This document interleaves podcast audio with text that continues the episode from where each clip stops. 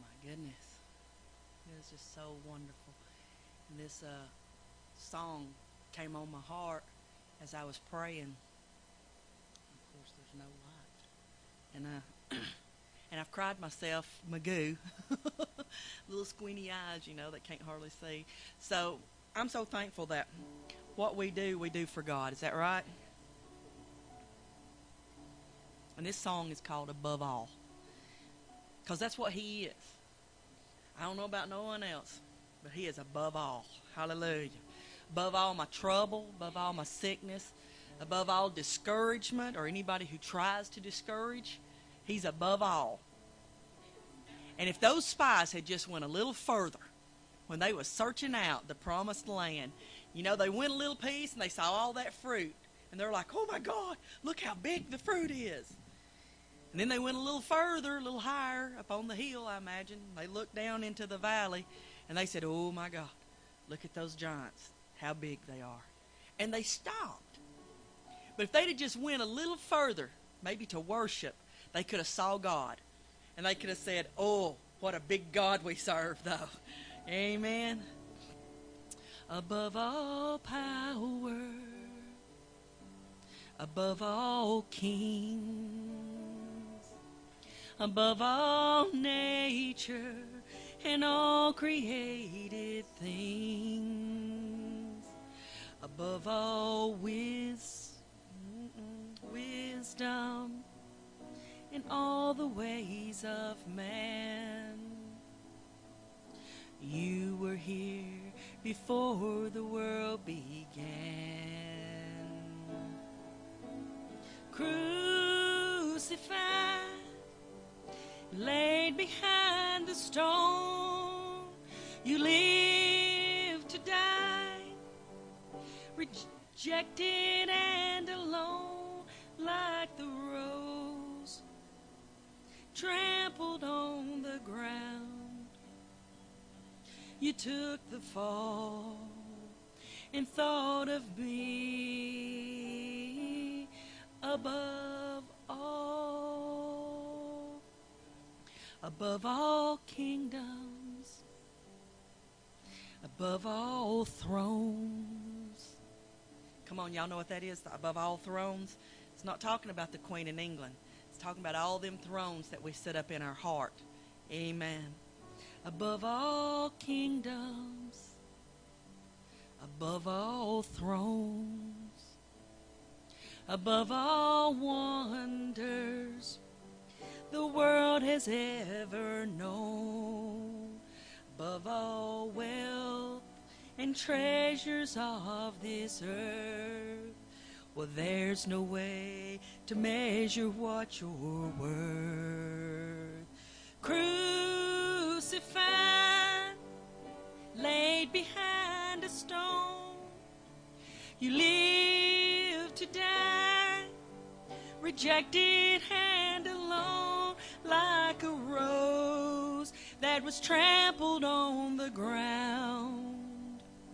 You took the fall and thought of me above all.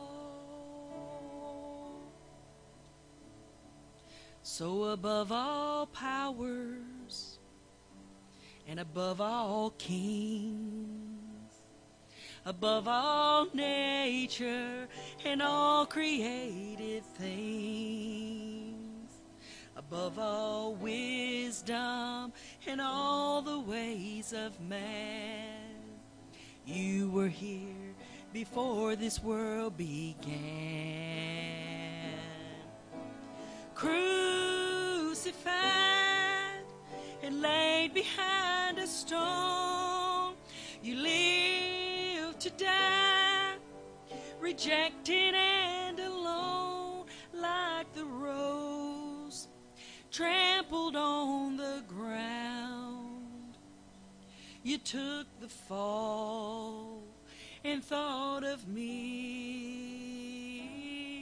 above all.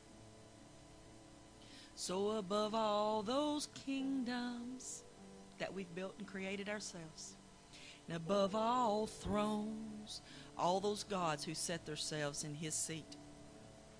Above all wonders this world has ever known, above all wealth and treasures of this earth. Come on, somebody. There's no way to measure what you're worth. Crucified and laid behind a stone, you live to die, rejected and alone, like the rose trampled on the ground. You took the fall and thought of me above Amen. That one line where it says, You took the fall. You know what that means? He died in my place. He was humiliated so I didn't have to be. He was beat for me in my place. He took all of that. Amen. So I could go free. There's a song uh, that I ain't even going to try to attempt, but one of the verses, I mean, it tears me up, Kevin. Oh my God. It says, It pleases God to look at Him. and pardon me. Not look at Him, you know, glorified, but to look at Him beaten, to look at Him bruised, to look at His soul suffering in hell It pleases God to look at that and then to pardon me. I'm not worthy of that. I don't know about nobody else, but man, that tears me up to think somebody took my place for something I was guilty of. Amen. But I am so thankful he did. Do you know why? Because I couldn't have paid it. I couldn't have done it. I could I could have never made it. Amen. But he did. He he did.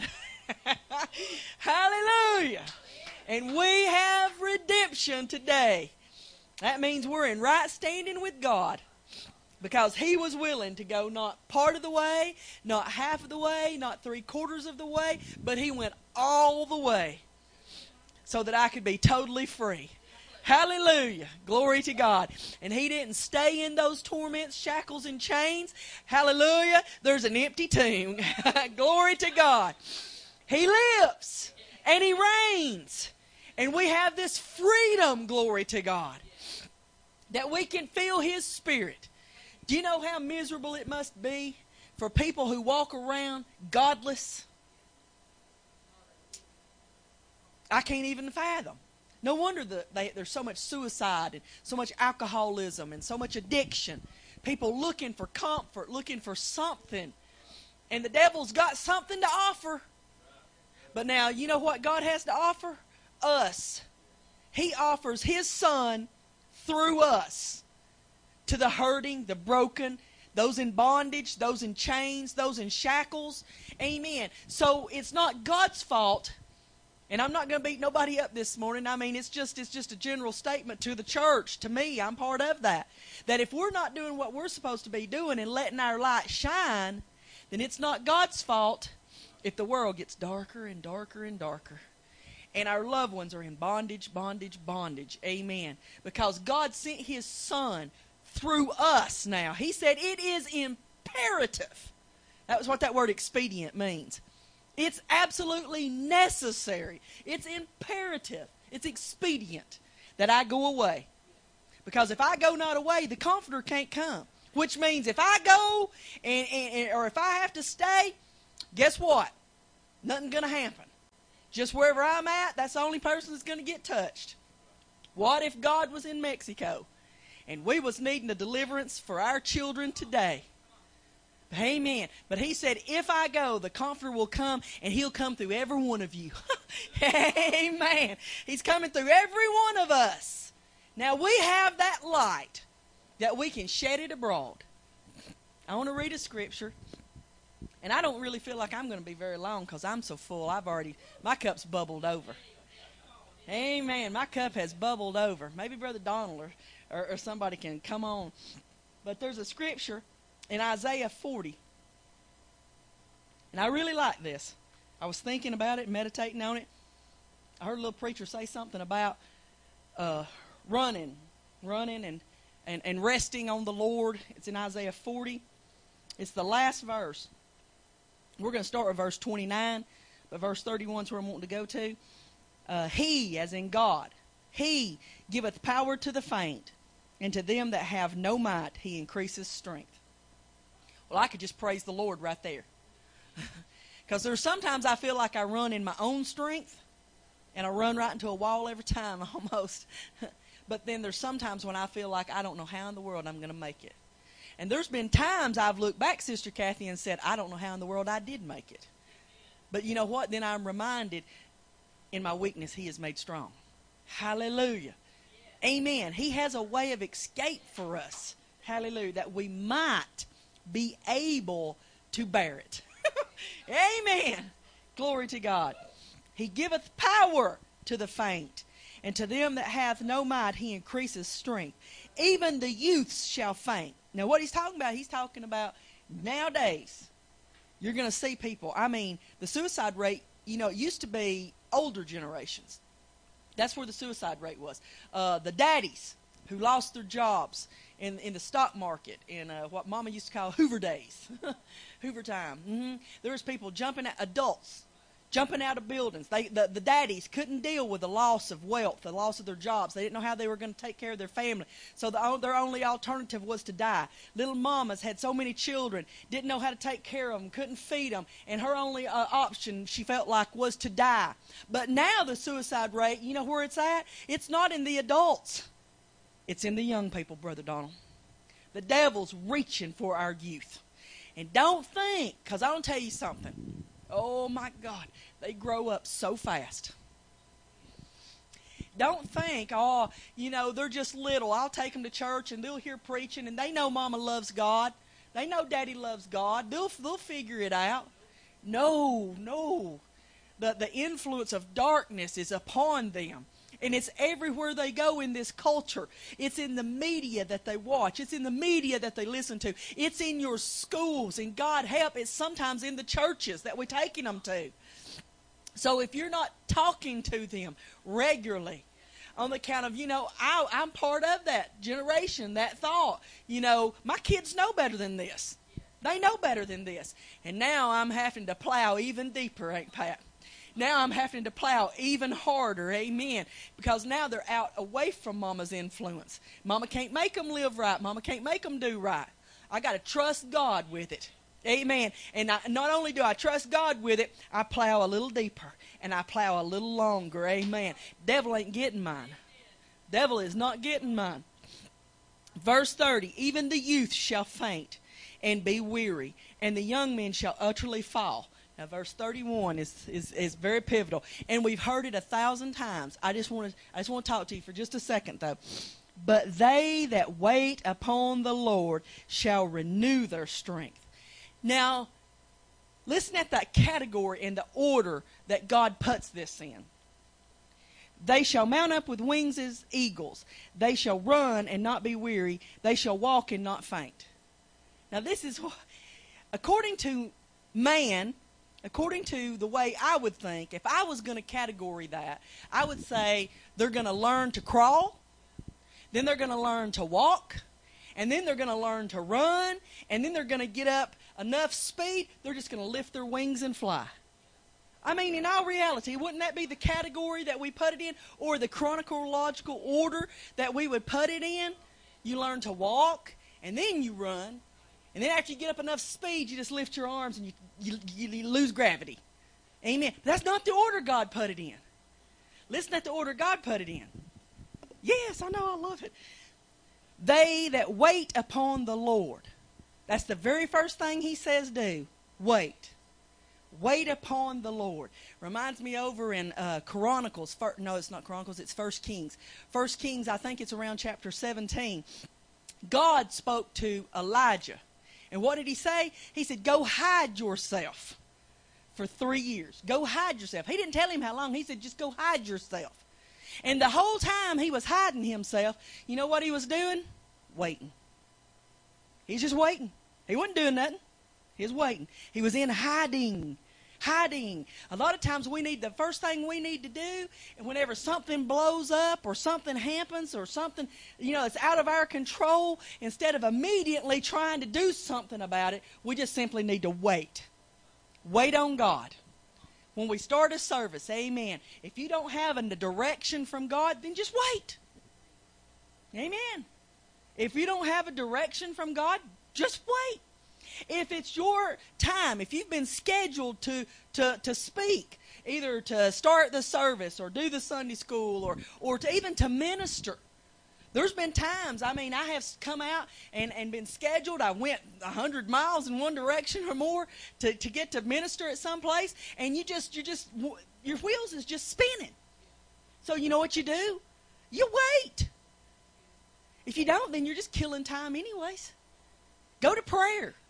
Pray about it. Reach for it. Find out what the mind of God is. Because that's what God told Elijah to do. He said, Elijah, I'm fixing to use you in some mighty, powerful ways. Mighty powerful ways. Not, not headaches and toothaches.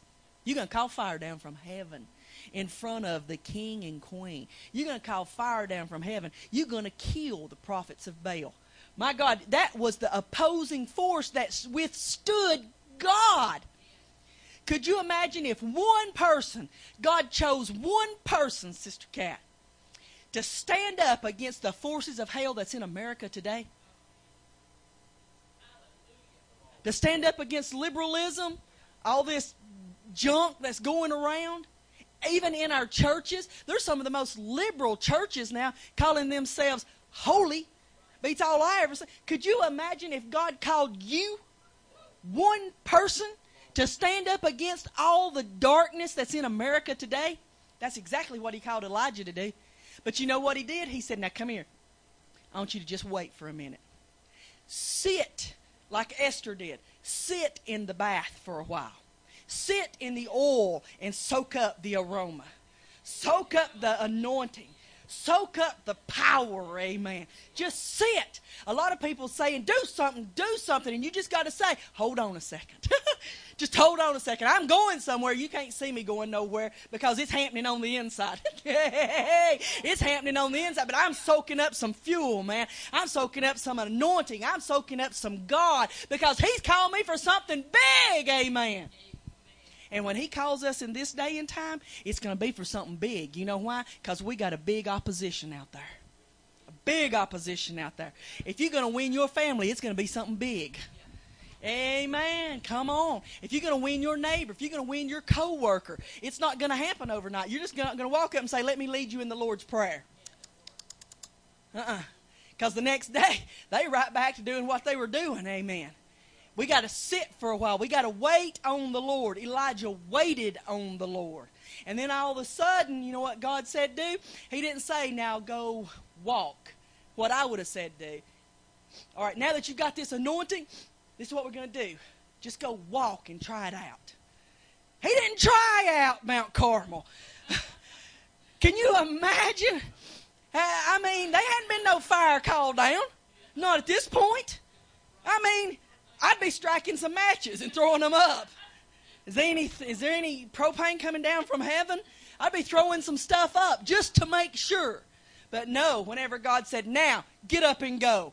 The Bible says in chapter 18, after I think it was three, three and a half years, God spoke to him and said, Okay, come out of the cave now, and I want you to go down, and I want you to uh, get everybody together. We're going to have a contest. And he was so revved up. He was so revved up in that cave that what he did was he mounted up with wings as eagles and he just flew down there. and said, Get them all together. We're having a contest. Amen. And in our youth and in our zeal, that's exactly what we do. Man, I remember when I first got saved, they want nothing that stopped me. I wasn't afraid of no devils. I wasn't afraid of anybody. Amen. It didn't matter if they wanted to gnaw on me. I'd stand right up the next day. They'd chew on me, Kevin, one Sunday morning. I'd get right back up the next Sunday morning, chew some more. Chew some more. Amen. I, I mounted up. I mean, as soon as I had waited for a while and, and I'd got that word in me, I had read, I had studied, and the anointing came on me, I came out of there running.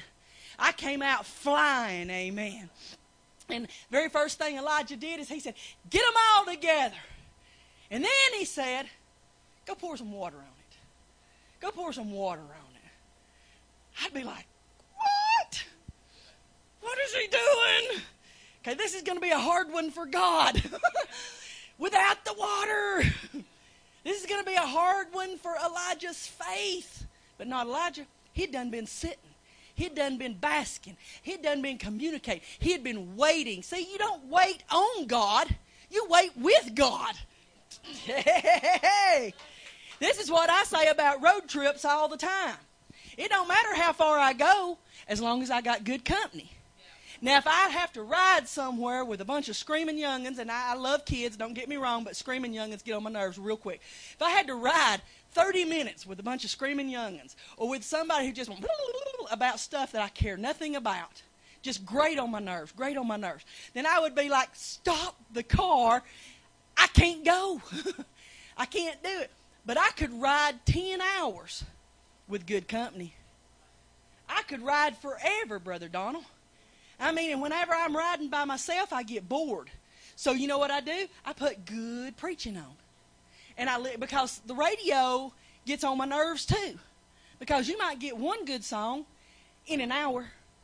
I'm not saying all songs are bad. They're not. There's a lot of worship songs I love, amen. And I don't have a playlist, so I got to, you know, the radio. But I'm not going to listen to 30 minutes worth of stuff grating on me to hear one good one. When I just put in a, a preaching CD or a preaching cassette, and I'm set to go. Amen. It's all about the company you're with. Are you going to sit in dirty water for 30, 40 minutes? Or three years? Or are you going to get in that aromatherapy? Where light you some candles and you basking. Basking, not bathing, basking Elijah was with God three and a half years, just waiting and getting full and getting full and getting confident. Amen. Getting confident. And then whenever God opened the gate, he took off flying. Amen. And then the Bible says, They that wait upon the Lord shall renew their strength. They shall mount up with wings as eagles. He took off wide open, straight down there. They shall run and not be weary. they shall run and not be weary. So the very first thing he does in chapter 18 is he calls fire down. But then you know what? The second thing he did was he outrun a chariot.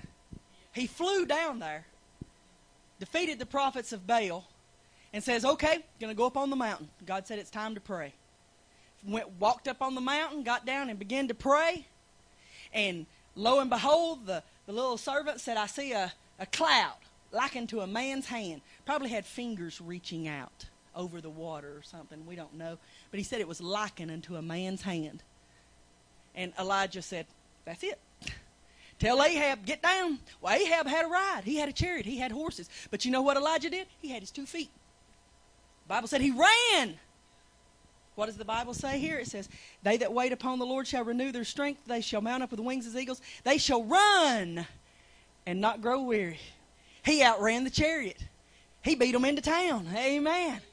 He did. Why? Because he had been with God.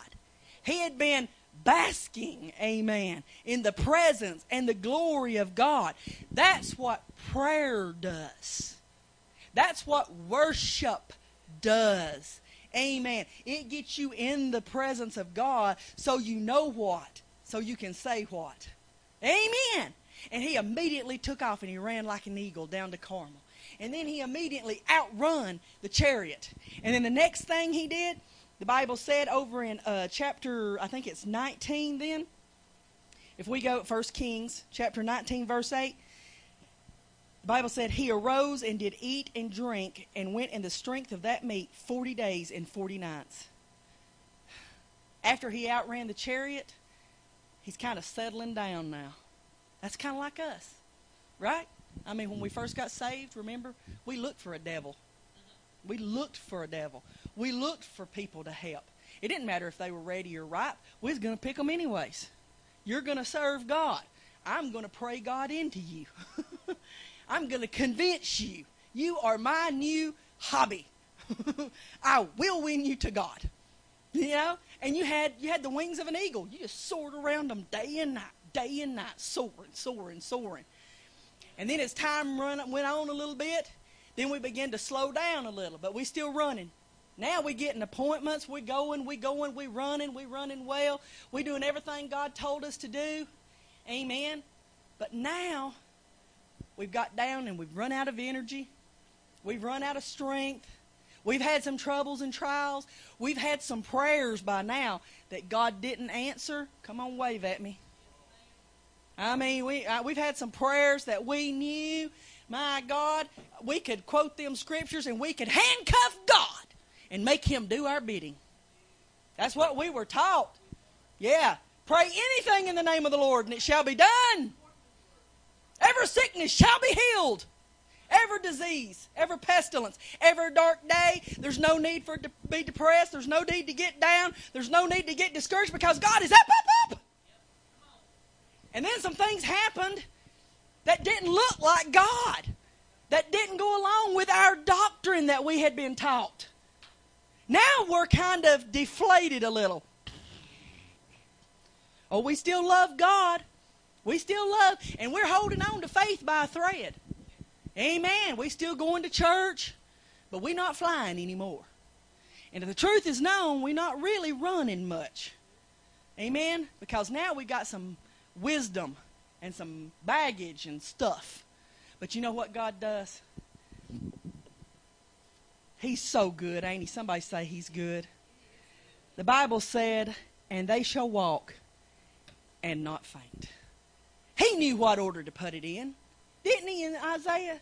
He knew exactly what mankind was and how we behave, how we think, how we act. He put it in the right order all along, didn't he? But I'm so thankful that he put that little bitty scripture in there that means so much to me. He said, after you just, you know, you ain't flying anymore and you really ain't running anymore, he said, I understand, Susie, that there's going to be times you're just going to walk. David said, There's sometimes I walk through a valley of death. And I get real, real scared. But God, you're there to comfort me. Your rod and your staff, they've never let me down. I need somebody to raise your hands and right now and say, even though sometimes I get down and I have to walk, Sometimes I ain't flying anymore. Sometimes I ain't even running anymore. Sometimes I'm just walking and it seems like death on my right hand. It seems like death on my left hand. Glory to God, you're still a comfort to me. Your word still consoles me. Amen. I may not be taking them big luxurious baths in a great big sauna. Amen. I may not have no uh, aromatherapy to put in my water. Uh, Sister Deborah, I may not have no candles to light. it may just me, be me and uh, oil of Olay. But glory to God, I'm glad I can still find peace in God. I'm still glad I can pray and throw one up and He catches it. Amen. He lets me know, glory to God, that He ain't left me, He ain't forsook me, but He'd be a friend that would go with me all the way, even to the end, my God. Is that right, somebody? Hallelujah chapter 19, and Ahab told Jezebel all that Eli, Elijah had done, and withal how he had slain all the prophets with the sword, sword. And then Jezebel sent messengers unto Elijah, and she said, I'm coming to get you, boy. Have you ever heard the devil say that to you? I'm coming to get you. Yeah, you was soaring with an eagle. Yeah, you was running and outrunning the chariot. I heard about all you been doing. And now guess what? I got my radar on you. You ever heard the devil whisper that? Maybe he ain't, he ain't saying I got my radar on you. Maybe he's saying I got my radar on your kids. I got my radar on your kids. I got my radar on your grandkids. I've got my radar on your husband or your wife, that dear thing to you. I've got my radar. And then you kind of begin to tremble. You kind of lose just a little bit of steam. Glory, glory, glory. But we've got to read on now. And when he. Uh, and when he saw that, he arose and went for his life and came unto Beersheba, which belonged to Judah, and left his servant there. But he himself went a day's journey into the wilderness and came and sat down under a juniper tree that he might request for himself that he might die. I mean, he's got down pretty low. He has hit, I think he's hit rock bottom. I mean, Elijah, he just saw the fire fall. He just, in his own flesh, in the Spirit of God, outrun a chariot. But now here he is. Jezebel has made this threat I'm going to cut your head off. I'm going to do for you what you've done to my prophets. And all of a sudden he says, You know what? I'm just going to go. And how many of us has done this? To save God from embarrassment. now, not us, but God. To save God any embarrassment on my part, I'm just going to die. I'm just not, I'm not, I'm not going to try anymore. I'm just going to see it. I ain't going to partake in no sin, but I'll just slip off into oblivion. Nobody, everybody forget my name. He's pretty low. but the Lord said, He said, Oh Lord, take away my life, for I am not better than my fathers. And as he lay and slept under the juniper tree, behold, an angel touched him and said, Arise and eat. I ain't through with you yet. Arise and eat. I've got something prepared for you. See, when it's, it's in our weakness, He is made strong. It's only when we run out of steam and stamina and zeal, come on, because a lot of us sometimes run, but it's in zeal and not in knowledge. That's what the Word of God says. A lot of us sometimes run, but we run in zeal and not knowledge. But the further down the road you get, your steps may get a little slower, but you sure do got a lot more miles behind you, a lot more wisdom. A lot more wisdom. Amen. And it's in some, a lot more wisdom. And it's in some of those hard trials that you really find out who God really is. Amen. And when God says no, it's not because God can't. It's not because God won't, it's because God got something different in mind. Hallelujah. Somebody needs to raise your hand and say, you know what? The devil had me almost convinced that God wouldn't. God, uh, the devil almost had me convinced that God can't. And then all of a sudden, I see here in the scripture that he just wanting to slow me down so that he can show me who he really is. A lot of times we get going so fast, we can't tell what we're looking at. Amen. But when God slows us down, we can see the whole, uh, all four sides. Amen. We can see the four corners. Glory to God. Hallelujah. And the Bible Bible said, And he looked, and behold, there was a cake baked on the coals. Hallelujah. Made just for him. A cake baked on the coals, and a cruse of water at his head. And he did eat and drink, and laid him down again. And the angel of the Lord came a second time and touched him and said, Arise and eat, because the journey is too great for you. Have you ever been to that place where the journey was too great for you. I was. I didn't understand, Brother Donald, why I didn't lose my mind.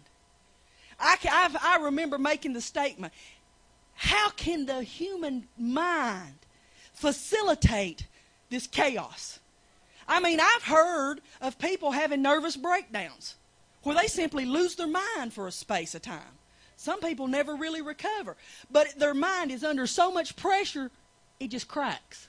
It literally cracks. And I have been to the place where I was like Elijah sitting under the juniper tree. Just go ahead, God, crack me. Go ahead, God, I want to lose my mind. I can't, I can't handle the mental pressure. I can't figure it out. I can't pray it through. I can't walk it out. I need some relief. I'm at the end. And you know what? By and by, the Lord came by. And he said, Susie, I got a little cake for you. Woo, somebody needs to wave at God and say, God, I'm so thankful for that little cake you baked me five years ago, 10 years ago, 20 years ago, whenever I had reached uh, uh, my quitting point, when I had reached my uh, mental capacity. My God, then you baked a little cake for me. Now, I'm going to tell you, you can't pick up that cake up there in the air, amen. She's right here. You can't pick up that cake doing 90 miles an hour. You go by it too fast. But whenever you're just walking along, hey, when you're just walking along, just you and God, sometimes in the valley of death, in the shadow of the valley of death, amen, it just seems like a shadow all around you and you're in the dark. All of a sudden, you stumble across a little cake baked on purpose. Baked on purpose. Amen. And as I'm coming to a close, glory to God, the Bible said, Amen. The Bible said, and he arose and he did eat and he did drink. Hallelujah. He consumed it. Hallelujah. It's not good enough just to hear a word, you got to eat that word. You got to consume it. It's not good enough to get these notes and put them on your pillow and sleep on them. It's not good enough to just have live stream and know it's there. You got to listen to it. Come on, somebody. Every now and then you got to pick your Bible up and find those scriptures and read it for yourself. Amen. And he consumed it. It's important to know we've got to consume the, the thing that God has for us. And he arose and did eat and drink and went in the strength of that meat 40 days and 40 nights unto the mount, unto Horeb, the mount of God. Walking alone, walking alone, they shall mount up with wings as eagles. They shall run and not grow weary, and they shall walk and not faint. God has an order for us. Hallelujah. He's teaching us some things this morning. He's teaching us some things right here at New Testament Church Ellijay. We're walking alone not alone, but a long with a G. We're walking along, but God's right here beside of us. Hallelujah. And we're picking up morsels and we're eating. And it's going to produce something. It's going to produce a strength, uh, the strength of God that we can stand in these last days. Hallelujah. And not faint. When all the world is fainting around us, men, women, political figures, movie stars, all these people are coming down. They're being brought down, whether it's through drugs or alcohol or suicide or scandals or whatever it is. They're losing their lofty positions. God is going to sustain us in this last day because it may be dark in Egypt, but there's a light in Goshen. Come on, come on, somebody, raise your hand. Raise your hand and glorify God, hallelujah, who put that little light inside of us. Glory to God. It started out little, but it's growing every day. And as long as we keep uh, the, uh, fan the fire, glory to God, she's going to grow and she's going to grow because a light was not meant to be put under a bushel. God didn't save you. God didn't bring you into this church under this word to be hid. Amen. We're going to shine, shine, shine. Amen. Come on, somebody stand to your feet and welcome our pastor.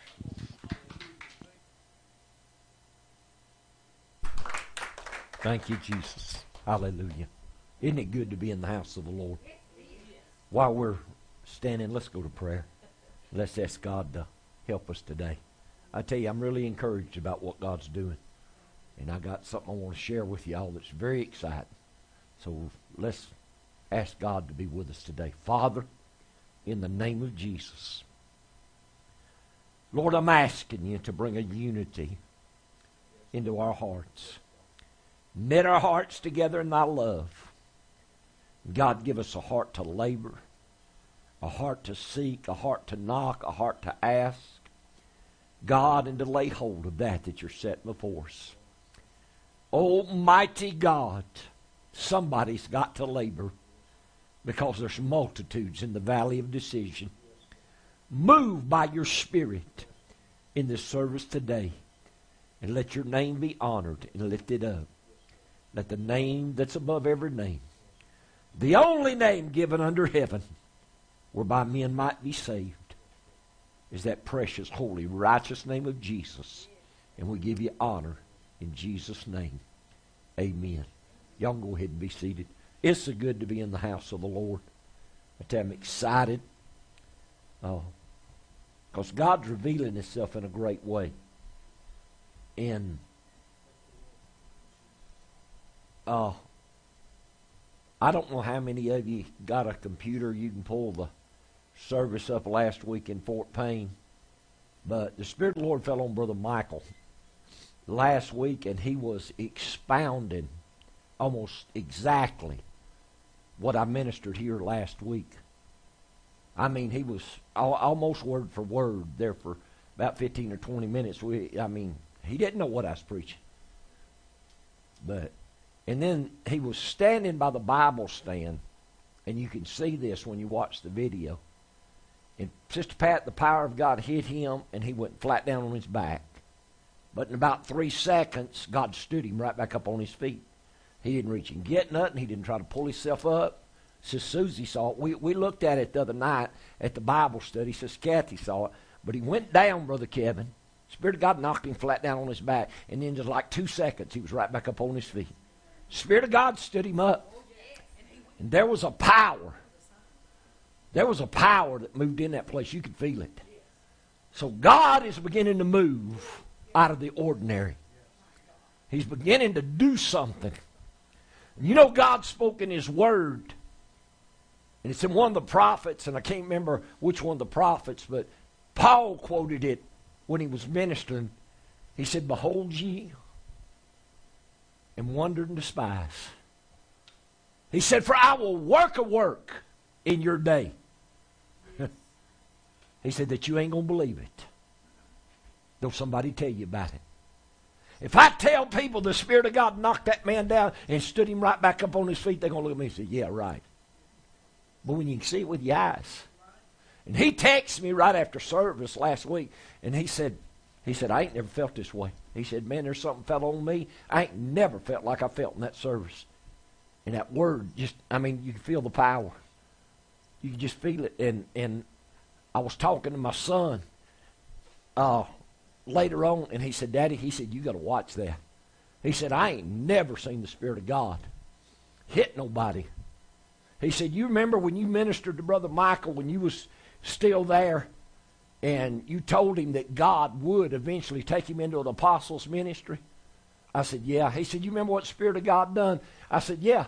He said, he said, this is completely different. He said, but you could tell it was God. He said, because he went down on his back, and in two or three seconds, he stood him right back up on his feet. I said, really? And I had to watch the video. But I ministered to Brother Michael. The Lord told me to, that he was called to be an apostle. And he was standing there, and Christopher was standing there. You know, Christopher was standing there helping me. And the Spirit of God took Brother Michael. I ain't never seen nothing like this. He was standing there, and I laid hands on him when I did. Spirit of God picked him up and turned him horizontal. And he hung in the air for about two or three seconds and then just hit the floor. I ain't never seen nothing like it. Lisa, you was there. I think y'all were there. Says Kathy, I don't know if he was there or not, but the Spirit of God just took him. I mean, he's standing there. And I was praying for him, minister to him, and I told him the anointing of an apostle, and he's going to be like Paul and Silas. I said, Spirit of the Lord's fixing. I said, there's coming a day, and the Spirit of God just picked him flat up, just like that, and just turned him horizontal, and he hung in the air for just a couple of seconds. And boom. you said, well, God, yeah, God can. Oh, yeah, God can. Ain't you ever read? I think it was Daniel, the Spirit of the Lord visited him, or one of them, and, and it said, and the Spirit of the Lord stood me upon my feet. Or that, maybe it's Ezekiel. But one of them, they fell on their face, and then he said, and the Spirit of the Lord stood me up on my feet. See, God does something. He got word to back it up.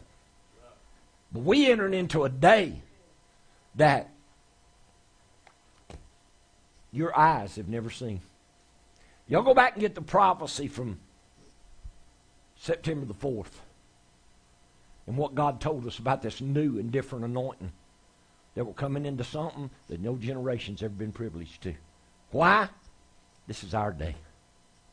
This is our day that the fullness, the latter rain of the Holy Ghost fixed to come. And I believe God gave me the understanding of the fullness of what eternal life is this morning in prayer. We got into it the other night in the Bible study. That's a teaser. You're going to have to stay all the way through the service to get this one, if I can hold it. But I believe God opened it up to me because the Lord started telling me the other night. But the Lord's been talking to me about this for two or three years now. Even me and my daddy talked about it before he died. My daddy come to me one day. He said, Son, I'm going to tell you something. Now, Daddy loved God, and God had given Daddy some revelations in the Scriptures. And he said, I'm going to tell you something. I said, What? He said, There's a difference between just salvation and eternal life. I said, Really? And I just didn't pay him no attention. You know how we are. We think we know something. We think we got it together. We think we.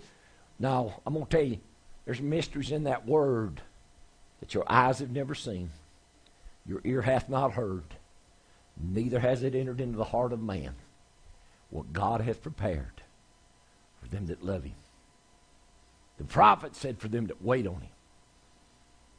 What was the scripture Susie was just quoting? They that wait upon the Lord. He said, I got something prepared for those of y'all that'll wait on me. Hallelujah.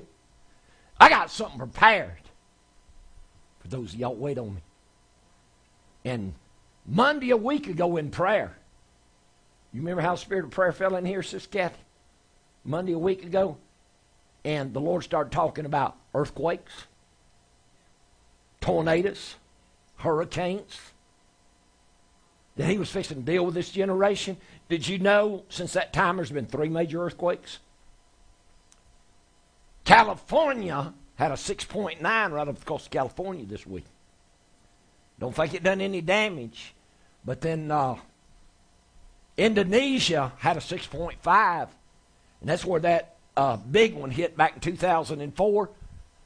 When I was praying here, Spirit of the Lord was on me, and I said, things fix to start happening, and people start saying it's the hand of God.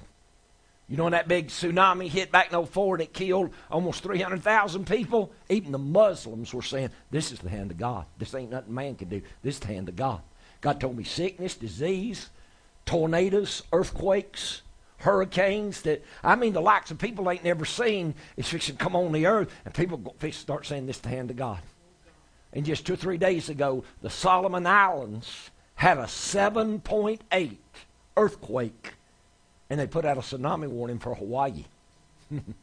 they thought a tsunami was going to Hawaii. People fixing to see a God they don't want to see. It's going to be a God of wrath. It's going to be a God of wrath. You hear me? God's tired of sin, and He's more tired of sin in the church than He is in the center. We expect it out of the center, but I don't expect it to be in the house of God. But I'm going to tell you something sin's infiltrated the house of God. And if we don't get down to prayer and seeking God and get the Spirit of God to begin to move the mind and the spirit that's taking people over, it's fixed to take over this whole generation. Because people are doing, reason young people are the way they are today, it's what they've been taught. There's been nothing to stand up against perversion and evil. Uh, even the way my kids was raised. And, and the spirit they was around, the miracles and deliverance they see, there's just a casualness about homosexuality with them. You know why? It's what they taught in school. It was drummed into them. Their friends started doing it. It was just a mindset got in people. People got a mindset now that they can live any way they want to, and, and it's in the church. The church thinks she can live any way she wants to. What was that scripture the Lord give you? Uh, so was it Psalms 50?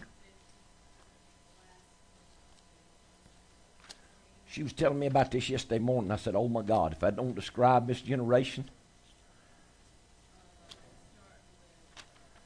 Well, I done lost Psalms. Y'all, ha- y'all hang on. it's in here somewhere.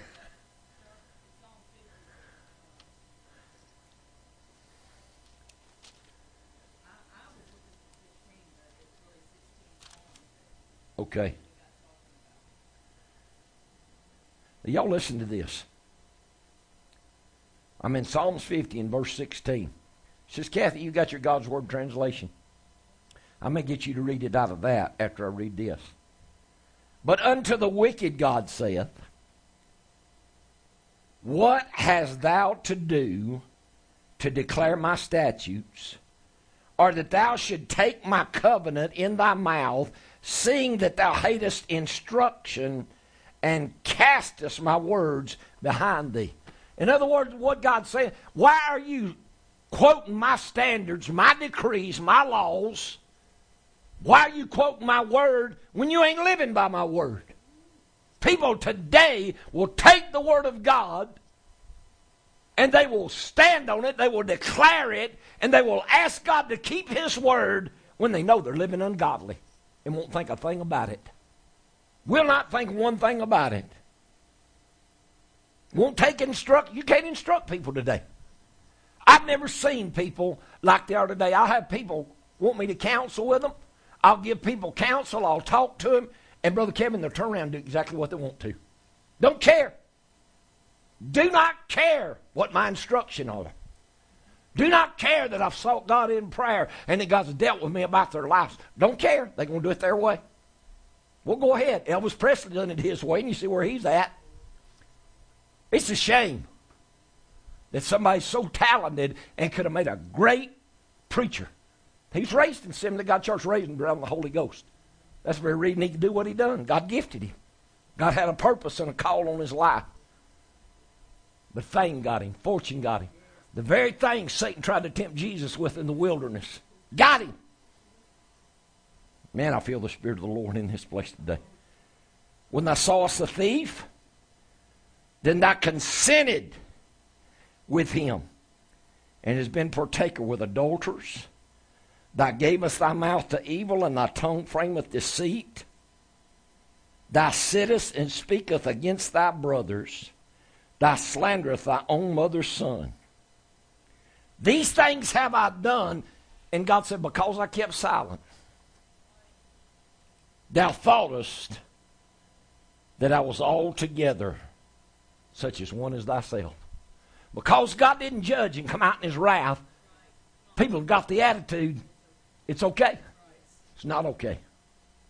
It's not okay. That describes this generation right here today. Y'all hear me? This describes a lot of religious people. They think because God ain't broke out in judgment and wrath. And then something I was trying to tell her the other day. I said, people's come to this understanding. They think God thinks like they do. No, no, God don't. God don't think like you do. He said in Isaiah 55, He said, Seek the Lord while He may be found. Call upon me while I'm near. He said, For my thoughts ain't your thoughts, and my ways ain't your ways. He said, As high as the heavens is from the earth. He said, that much higher, That's how much higher my thoughts are than your thoughts, and my ways are than your ways. But see, people got this idea because all this stuff been put out here. And a lot of this, all this Hollywood stuff has made hell a joke. It's come out to all these movies where people think they commune with God on a carnal level. You don't commune with God on a carnal level. He's spirit. He's spirit. You don't commune. God ain't like you. These things thou hast done, and I kept silent. Thou thoughtest that I was altogether such as one as thyself. But I will reprove thee and set thee in order before thine eyes. Now consider this. Ye that forget God, lest I tear ye in pieces. See, people don't people don't want that kind of God. People's push that kind of God. And the, oh, God's love. Yeah, God's love. This God right here said, I'll tear you to pieces. Even Joshua told the children of Israel, said, God's done you good. God's blessed you, God's prospered you, and you turn away from Him. Lord said, I'll hurt you. Did He not? Y'all quiet on me today. See, God's fixing to deal with sin. He's fixing to deal with sin in the church. God can't deal with sin out there, Sister Pat, till he deals with sin right here. Can't do it.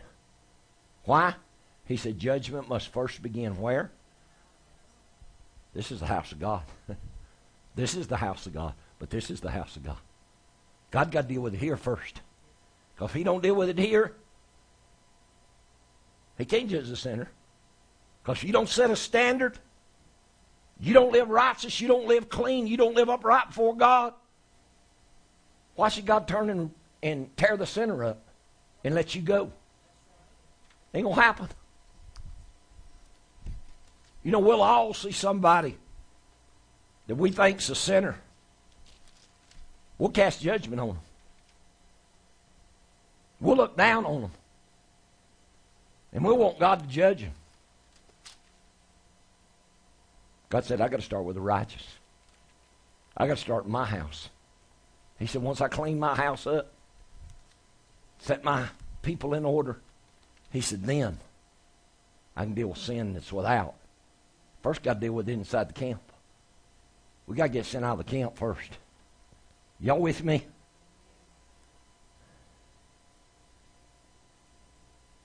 And there be none to deliver. God said, when I start tearing you up, ain't nobody gonna ain't nobody gonna take you out of my hands till I get through with you. And you know I made the statement many times in Fort Payne, because the Lord spoke to me. He said, There's coming a day I'm gonna roar out of my place. Brother Michael said the Spirit of the Lord fell on him the other day, spoke to him, said, I'm fixing to roll out of my place. He said, I'm fixing to roll out of my place. He said, I'm speedily going to bless the people that live righteous. I'm speedily going to deliver and, and move and deal with the people that live wrong. Speedily. Ain't that what Christopher said? Speedily? Quickly. That's what the Lord told him quickly. And my son called in the other night and was on the phone and Lisa and they listened to the Bible study and commented on the Bible study. And that first of the year, I'm to try to get four or five churches to come together. We're going to Bible study either over the live stream or FaceTime or something. We're going to start studying the Word of God and get all these churches come together. There's got to be a unity, children. We got to come to the place where to have the same mind, the same judgment, and preaching the same thing. And there got to be a standard lifted up. Because we don't get a standard lifted up, this young generation and their mindset, I mean, a lot of these kids in this generation, they don't have any hope. They don't, they don't have any hope. They look at the world, they see the mess the world's in, they see where the world's going, they don't have any hope. And the only thing that's going to give them hope is an act of God. It's the only thing going to give them hope is an act of God. Amen. Hallelujah. I just, I don't, I don't know, that just hit my spirit. But it's not one I want to deal with if the Lord can get me over there. But uh, I don't know exactly where to start on this. Uh, did you print these out? Okay. But the Lord started uh, dealing with me. Now just just hang on to them because there's a lot of scripture and everything on here. I probably got four pages of scriptures uh, on this. But I want to I want to talk to you if the Lord let me go there. And I know this is different, but I think it's something we need to know. Because there is a difference between just getting saved and serving God and going to heaven and eternal life. There's a difference.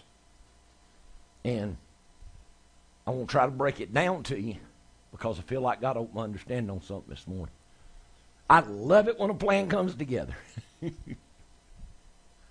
and Sister Susie started asking me the other night, the very first question in the Bible study was, she said, I want to know about this redemption of the body. Because my spirit man is redeemed, but my physical body is not. Your spirit man's redeemed. Man, if my physical man was in good shape as my spiritual man, I'd be in good shape. But I'm waiting on a complete adoption. Got the paper filed. you know when uh, and let's just go to Romans 8, and I'll, I'll talk a little bit about this. And if I get into a bunch of stuff that, you know, y'all, y'all going to look at me like I'm crazy, you just blame it on Sister Susie because she started all this the other night. Man, you talking about studying Scripture. My goodness, I've got into some Scriptures.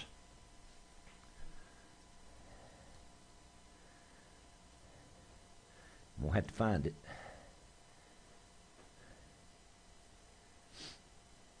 Okay. I'll just start at verse 15 in Romans 8. Y'all there with me? Let's just let's just go there and we'll just man, if we can't do nothing else, we'll just get this nailed down.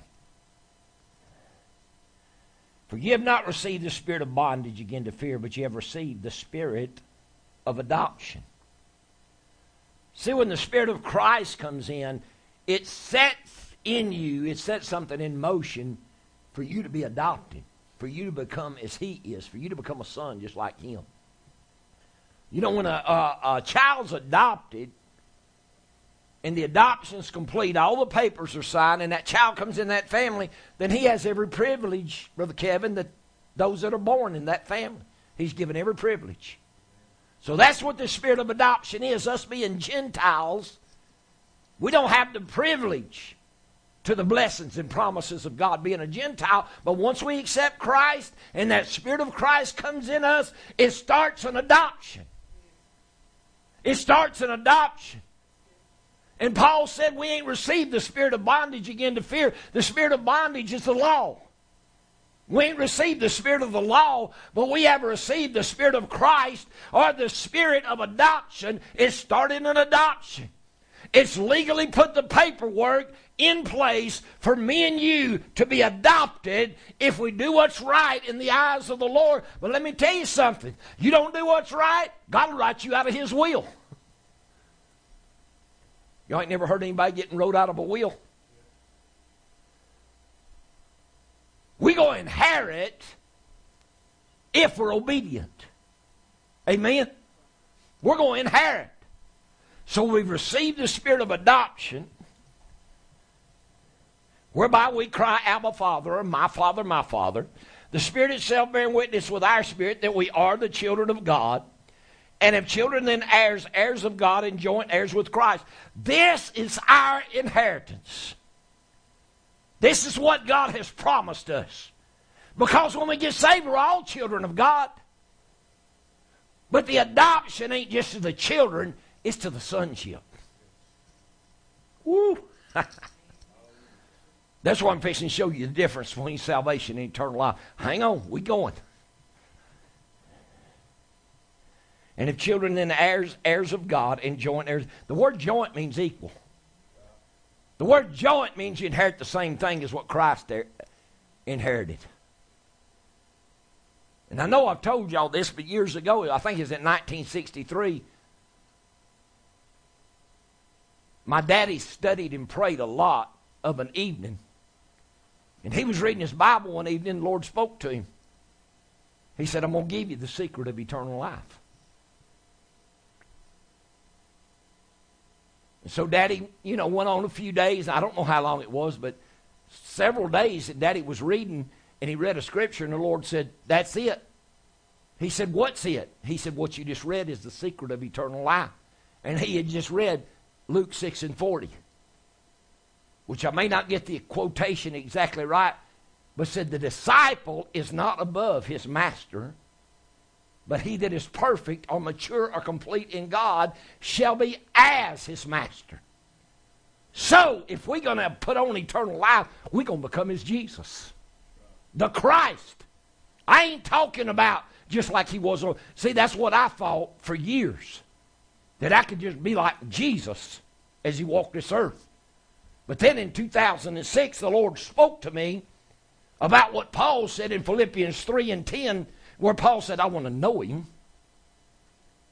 in the fellowship of his suffering and the power of his resurrection, if by being made conformable unto his death, if by any means I might attain unto the resurrection of the dead. And the Lord started showing me, Sister Pat, that I could have the resurrected life and power of Christ because that was his inheritance, and I was an heir with God and a joint heir with Christ. I could have it right here. Everything the church has preached is up there. Every uh, eternal life, everything, it's been put up there. Power, authority, dominion. Well, you to have power when you get to heaven? I don't need it in heaven. need it here. I don't need to cast out devils in heaven. Hope ain't to be none there. Two legged or whatever. Hope ain't to be none there. Are y'all with me? But the church is taught that getting saved, living for God, and then going to heaven, they've taught you that's eternal life. It's not. I'm fixing to show you the difference. Can y'all wait? that just spoil everything. And if children, I'm verse 17, then heirs, heirs of God, and joint heirs with Christ, if so be we suffer with him, that we may be also glorified together. And see, I told y'all, we fixing to go through tribulation. Churches taught you don't go through tribulation. Now the tribulation is going to be the sufferance of Christ. And if you don't suffer with him, you ain't going to reign with him. If you don't suffer with him, you ain't going to be glorified with him. Am I making sense so far? He said right here, he said, if so be that we suffer with him, that we may be also glorified together. What did Jesus come into when he, when he was glorified? He come into the priesthood. He come into total authority, dominion. He come into eternal life. He come into immortality. I ain't just going to die and my soul go to heaven. I'm fixing to possess immortality. You said, Brother Meta, you crazy. You just hide and watch. Because God is revealing this for a purpose. God is revealing this. Somebody got to seek for this. Somebody got to believe. See, I ain't just preaching something. I believe what I'm preaching. I believe what I'm telling you because it's been revealed to me. And I believe it's for a generation to possess it. You know, back in 97, I, I, I told y'all about that dream I had about that little boy running around on that cliff. That mom and them two girls and that little boy. It was almost like it was my kids and my wife at that time. But it's in 97, I saw that little boy about seven, eight years old, which had been about the age of my son, running around out there. And that mama said, Son, be careful. You're going to fall. She ain't no more got the words out of her mouth. That little boy looked there and said, Oh, mama, don't worry about me. He got to the edge of that cliff and it broke off underneath him. He started falling. Just falling hundreds and hundreds and hundreds of feet. Like Grand Canyon just falling down, down. And that mama screamed. And I saw an angel of the Lord fly down and grab that little boy in his arms. Fly back up and set him down at his mama's feet. And the Lord spoke to me. He said, I will give my angels charge over thee, lest at any time thou dash thy foot against a stone, they'll bear thee up. And and when that happened, I broke myself out of the dream, Sister Pat, and I sat up in the middle of the bed and I screamed at God. I said, God, where is this people? He said, They're not yet, but I am creating them. That was almost 20. Next year will be 20 years. He said, I'm creating them. And he took me in Psalms 102, and it talks about a generation that shall be created to serve the Lord. A generation. He's creating a generation that's going to serve and praise God. Let me see if I can find it for you. It's in my notes. Hallelujah. 102.18. Hallelujah. Thank you, Lord. Somebody got it there. What does it say? Because I'm fumbling all over my papers here.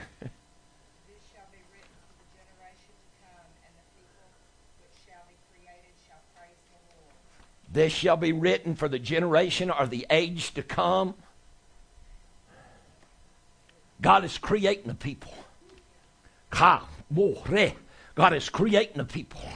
You hear me? He's creating the people. Right there, he said that shall praise the Lord. It's in Isaiah. It's in Psalms. It's in Peter. Are you hearing me when he said, ah, Ye shall be what? A chosen generation, ah, a royal priesthood, a, a holy nation, ah, a peculiar people.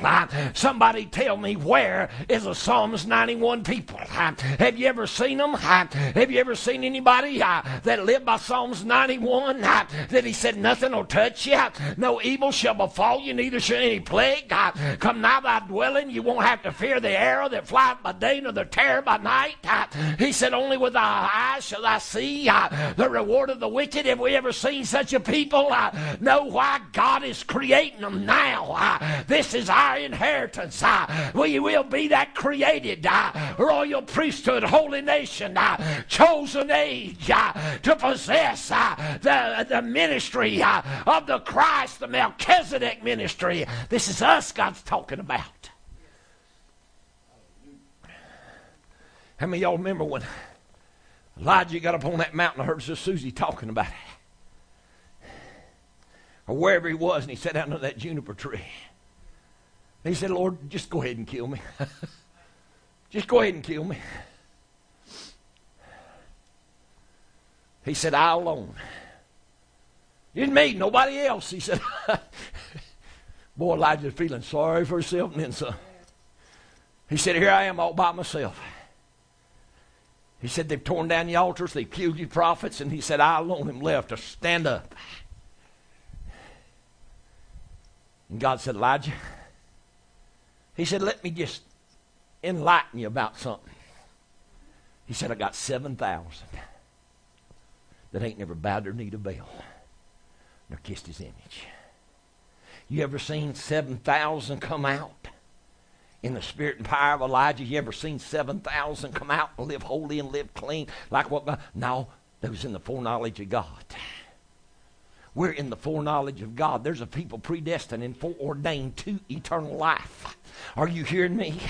in Jeremiah, the first chapter, God spoke to Jeremiah. He said, Let me tell you something, young man. He said, Before, before the world was, I knew you. Before I formed you in the belly, I ordained you. I ordained you to be a prophet unto the nations before I ever formed you in your mama's belly. I ordained you. There are people that are ordained uh, to eternal life. Not just to get saved and go to heaven, uh, but they are ordained uh, to eternal life.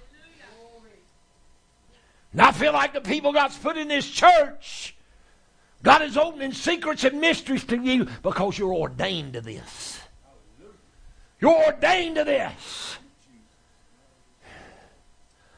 Y'all listening to what I'm saying? Hallelujah. Oh, mighty God. Thank you, Jesus. And in John 6, if y'all want to go there, when Jesus began to talk about the living bread, when he began to tell people, you got to eat my flesh and drink my blood to have life in you. And then when he got down the end of it, some said, it's a hard saying. Who can hear it? Are you hearing me? My God, I feel a power of the Spirit of God. Verse 65 in John 6, and he said, Therefore said I unto you, that no man can come unto me except it were given unto him of my Father. This is not salvation. This, the church has preached this salvation. This ain't salvation. This is eternal life. This is eternal life. Are you hearing me? Anybody can fall on their knees uh, and call on the name of the Lord and get saved. Uh, but when God's got a purpose for your life and begins to draw you uh, into His presence, into His mysteries, uh, into what He's ordained you for, uh, you ain't going there unless the Spirit draw you. Uh, Jesus said, I am the door. I am the way, the truth, and the life. and no man cometh unto the Father except he come by me. you got to come through that door. are you hearing me? any any of you, anybody, anywhere. It said, Whosoever shall call on the name of the Lord shall be what? Saved. Romans says it. Uh, Joel 2 and I think like 30 says it. That whosoever shall call on the name of the Lord shall be saved, shall be delivered. But when you come to God, when you come into His presence, when you come into that place in God, that place Jesus said that I'm going to go and prepare for you you got to be drawn to the Father. This ain't salvation. See, the church is taking a lot of things they didn't understand, and they've tried to make it make sense. Are y'all with me? You're going to love this revelation, Sister Kathy. It's going to take away a lot you've been trying to figure out. Hallelujah. From that time, many of his disciples went back and walked no more with him. There's a lot of people around here that'll tell you I'm a man of God. There's a lot of people raised up under my ministry around here. They've had miracles, they've had deliverance, they've had healings. They've had God move in their life. They'll tell you in a heartbeat, Brother Matter's a man of prayer. Brother Matter's a man of miracles. Brother Matter's a man that lives righteous and holy and walks up right with God. But you know what? They won't walk with me no more. They won't walk with me no more because I'm going down a straight path. I'm going down a different path. I, am going down if, anything different in their doctrine they've ever heard. I, and they said, This is a hard saying. I, who can hear it? And he said, Many turned and walked away from him, walked no more with him. hallelujah. Are y'all with me? me. Uh, verse 67 then said Jesus under the 12. Uh, 1, 2, 3, 4, 5, 6, 7. I ain't got 12, but I got 7. Uh, and Jesus looked at him and said, Will you also go away? Will, you also go away? And Peter said, Lord, uh, to whom shall we go? Uh, he said, For thou hast the words uh, that's going to take us to eternal life. he didn't say salvation. my God, all they had to do was repent and believe that you can get saved. But he said, Thou hast the words of eternal life. Big difference. I'm going to inherit eternal life. God be my grace and helper. Hallelujah. Then Simon Peter answered, said, Lord, to whom shall we go? Thou hast the words of eternal life, and we believe and are sure that thou art the Christ, the Son of the living God. Hallelujah. Do you know God's setting eternal life before you? Do you know God's setting eternal life before you, giving the opportunity, giving you the privilege? Wants to give you the understanding and the wisdom how to possess eternal life, how to enter in to, uh, to eternal life, to everlasting life. Glory be to God. Everlasting life and eternal life's one and the same. Everybody is going to die that isn't in the coming of the Lord.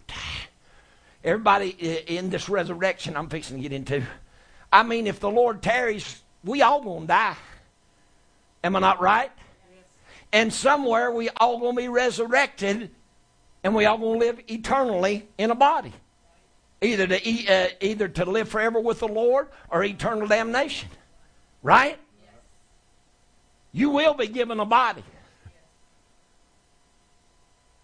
In the judgments, you will be given a body. Even those who's been rotted, gone dust back to dust, been cremated, been buried at sea. It says in the sea, everything shall give up the dead. God gonna give you a body back. He's gonna give you a body back. That's how you're gonna be tormented in those flames of fire if you don't live right. Are y'all listening to me? So, everybody gonna live.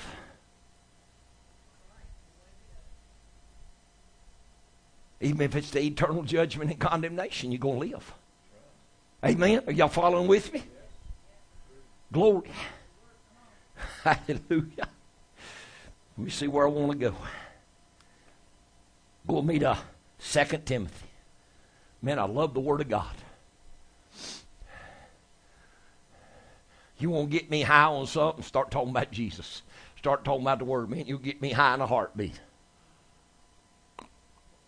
You know, I, I totally surrendered to the Lord when I was 19, and I was raised in the LSD, pot smoking, acid dripping drug generation. If I'd have wanted to got high, I could have I could have definitely got high. I had one of my friends that I went to school with. They asked me one time, said, Don't you want to get high? I said, Man, if I won't get high, I said, I'll get high on Jesus. Amen. I said, There ain't no hangover, there ain't no after effects, there ain't no side effects. I said, I just get high on Jesus. And I said, I can stay high on him. And I said, there ain't no hangover. you know, all people trying to do is find peace. I said, man, I got peace.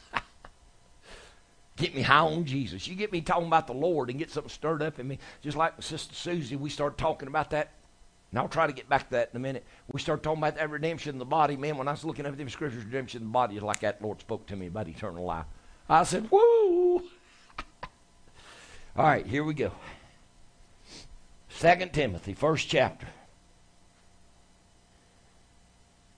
Eighth verse. Be not thou therefore ashamed of the testimony of our Lord, nor of me his prisoner.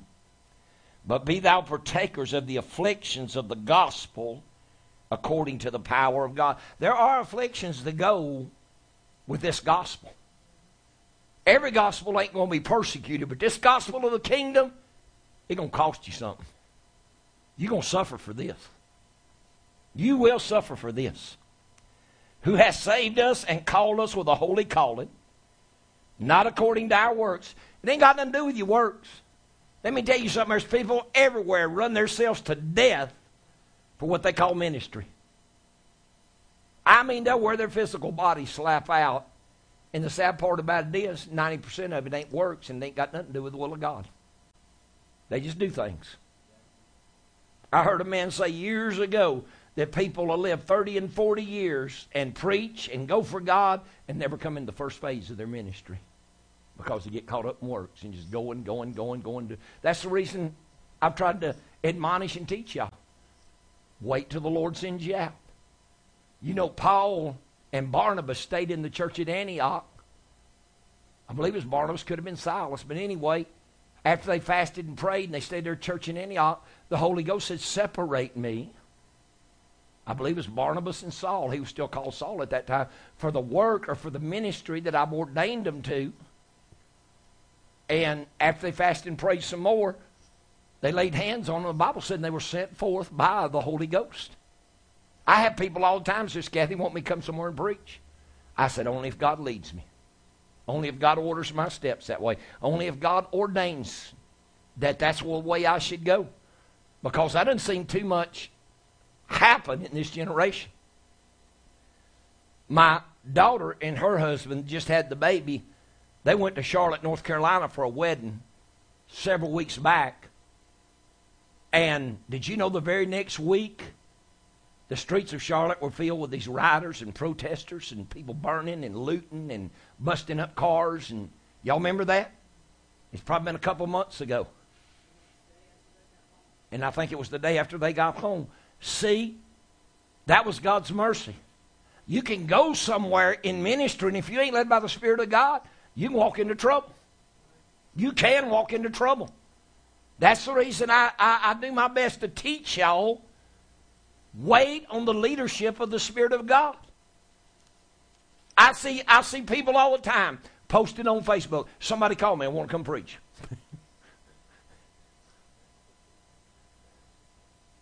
If you got an open door, if you got an appointment, if you need somebody to come preach a revival, just call me, text me, inbox me, do something. I'm ready.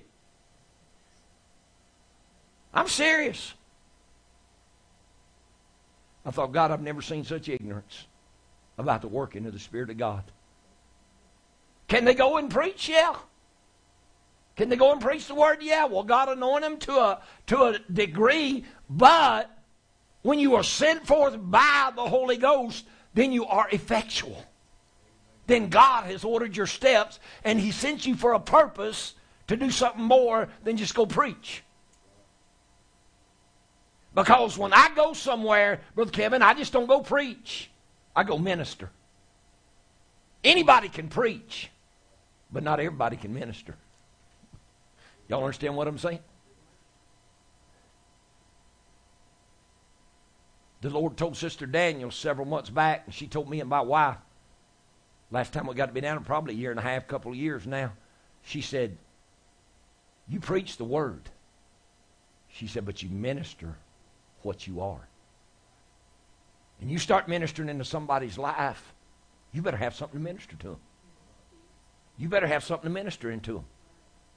You go somewhere and just let anybody lay hands on you and anybody minister to you. And I'm going to tell you something the spirit thereof can get in you, it can get on you, it can mess you up. Because there are a lot of people out there preaching that ain't dedicated to the Lord and ain't being led by the right spirit. That's reading the Bible says, lay hands suddenly on no man.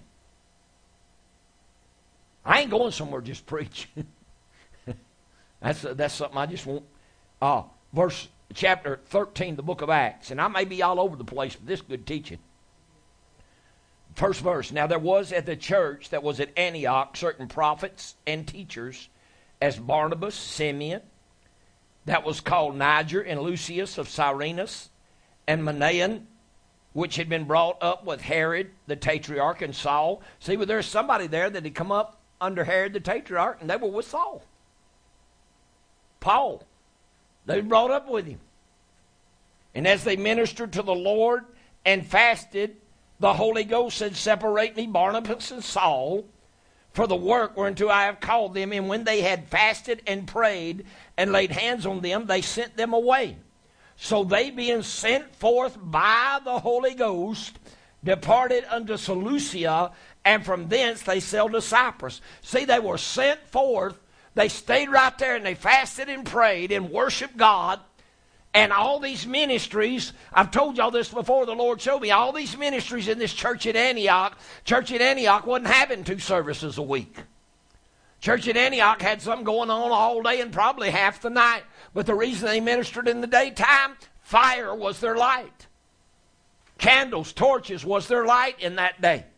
So all day long in that church, however big it was, there was probably four or five different things going on. Some teaching, some praying, some preaching, uh, you know, instruction, prophesying, whatever. But they stayed there. Paul and Barnabas, being apostles, stayed right there and waited on the leadership of the Holy Ghost. That's the reason I tell y'all, be led by the Spirit of God. I ain't talking about the Spirit of God to lead you down to IHOP for breakfast.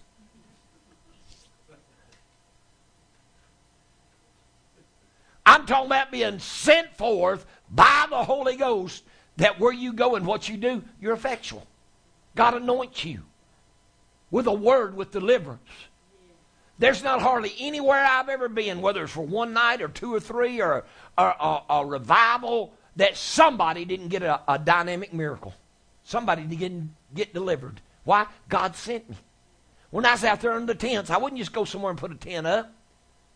I had to seek the mind of God. While I was in a revival preaching, I was seeking the mind of God when to close and where to go next. I've closed tent revivals with people standing around the walls and the tent packed out. And I've had people come to me and ask, What are you closing out for? I said, Lord told me to. I said, I'd rather leave you on a high any day than a low. but I would. I've, I, I closed a meeting out in Greenville, South Carolina after 21 days.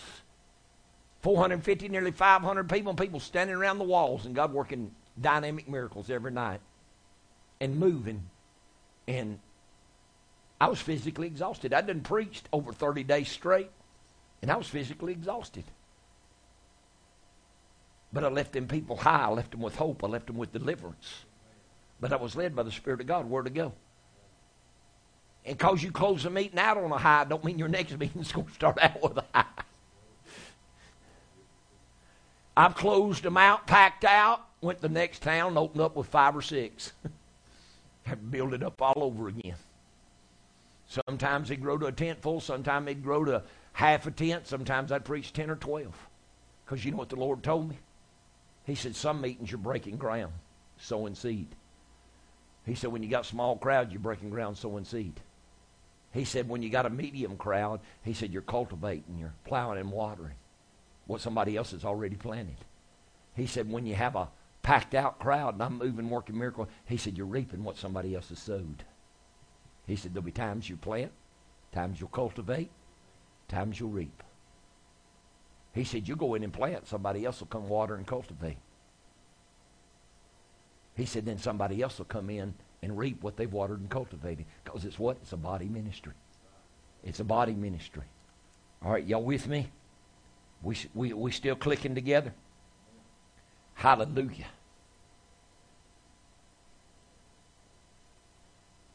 Verse 9 Who has saved us and called us with a holy calling, not according to our works, but according to his own purpose and grace, which was given us in Christ Jesus before the world began. See, there's a purpose for you in Christ Jesus before the world ever began. Before the world ever began. God knew this church was going to be here for, before the world ever began, Sister Pat. Before your mama was ever formed in the womb, God already knew this church was going to be here. He had a purpose for her. He got a purpose for you, Brother Kevin. He's got a purpose for you. Are y'all listening to me? But it's up to us to find our purpose.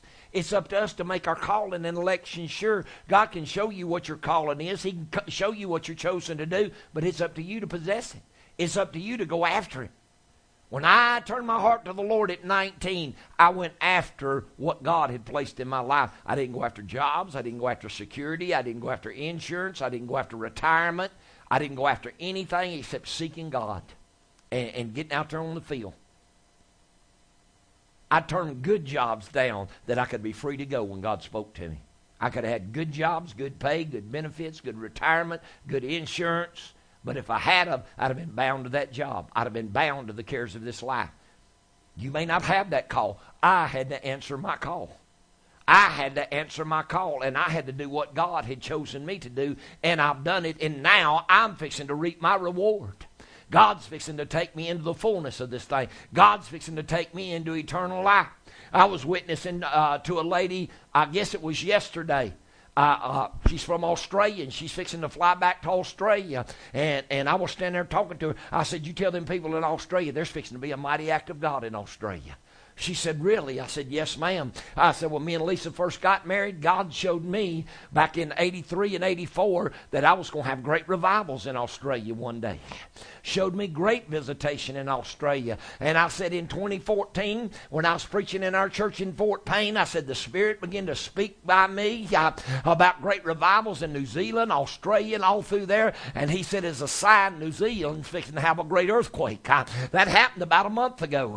He said, then Japan man's fixing to have one. That happened about a week after New Zealand. Uh, are you hearing me? And now that Solomon Islands, he said, all up through that region, uh, there's going to be seven, 7.5, 8, uh, 8.5, and 9 point earthquakes. Uh, he said the Philippines is going to have one. North Korea is going to have one. Uh, he said, I'm going to shake that whole part of the world. Uh, I said, you go tell them God's fixing to send revival. I, I don't think she knew how to take me. I, but I told her revival's coming to Australia.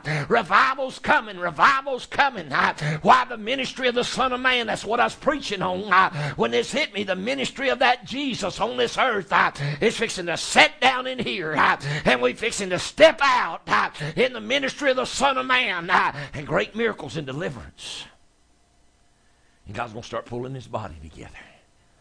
This ain't to save the world. This is to bring the body of Christ together. Are y'all with me? You hearing what I'm saying? There's a purpose for every one of us. Before the world ever was, he said there's a purpose for you in Christ Jesus. Are y'all following with me? Y'all are ordained. Those of y'all that can hear what I'm saying. Before the world began, the end of verse 9, but it's now made manifest by the appearing of our Savior Jesus Christ. Look what Jesus done. Who has abolished death. He's done away with spiritual death. He's done away with spiritual death. For the believer. That's why he conquered hell. He had to take the power of hell out of the devil's hands. Did he not say when he's resurrected? Got the keys of hell and death. Got the keys of hell and death. He had to taste of it and be a partaker of it before he could conquer it. That's the reason he said in Hebrews 2 and 9, I believe maybe 2 and 7, but he said, He's tasted death for every man. He's tasted spiritual death for you. You don't have to go there. You don't have to go there. Hell ain't made for me and you, Brother Kevin. It's made for the devil and his angels. But those that are disobedient, they go in there. But I don't have to go there. Why? Jesus conquered it. Jesus conquered it. Are y'all following with me? He has abolished spiritual death for the believer. So what he said now. Who has abolished death and brought life and immortality to light through the gospel. The gospel of the kingdom has brought life and immortality to light. I think we figured it up. There's eight people in the Bible that was resurrected from the dead. I think that's what we figured.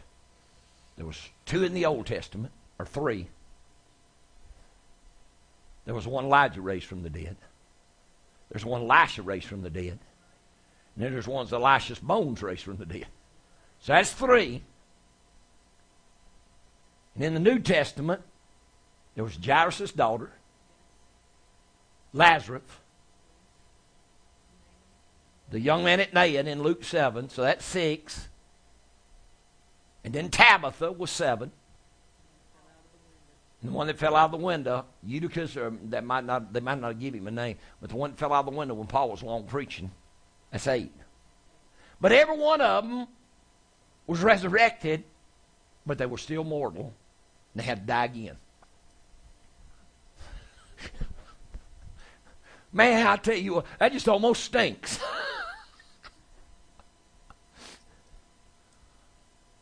but they got resurrected.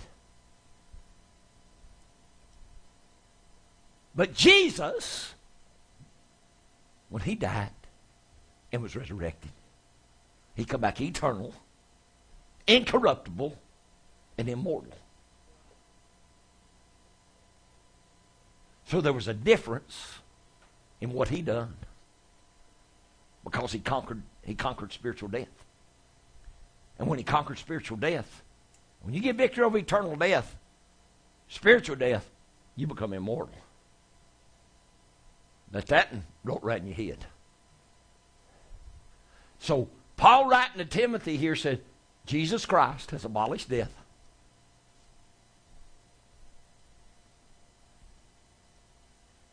But it's now made manifest by the appearing of our Savior, or it's being revealed. Where's the Savior appearing? Right here. He's coming forth in us, right here. And He has abolished death and brought life and immortality to our understanding or to light through the gospel. Are y'all following with me? Whereunto I am appointed a preacher and an apostle and a teacher of the Gentiles. For the which cause I also suffer these things, nevertheless I am not ashamed. For I know whom I have believed, and am persuaded that he is able to keep that which I have committed unto him against that day. I get persecuted for this, but I don't care. I ain't ashamed. I know it's right, I know it's real, and I'm going to keep preaching it because somewhere I'm going to possess it. Somewhere God's going to reward me for standing. Paul said, I ain't ashamed of it. I ain't ashamed of it. See, they didn't just preach salvation. I'm fixing to show you they preached eternal life. Go to Acts, the 13th chapter.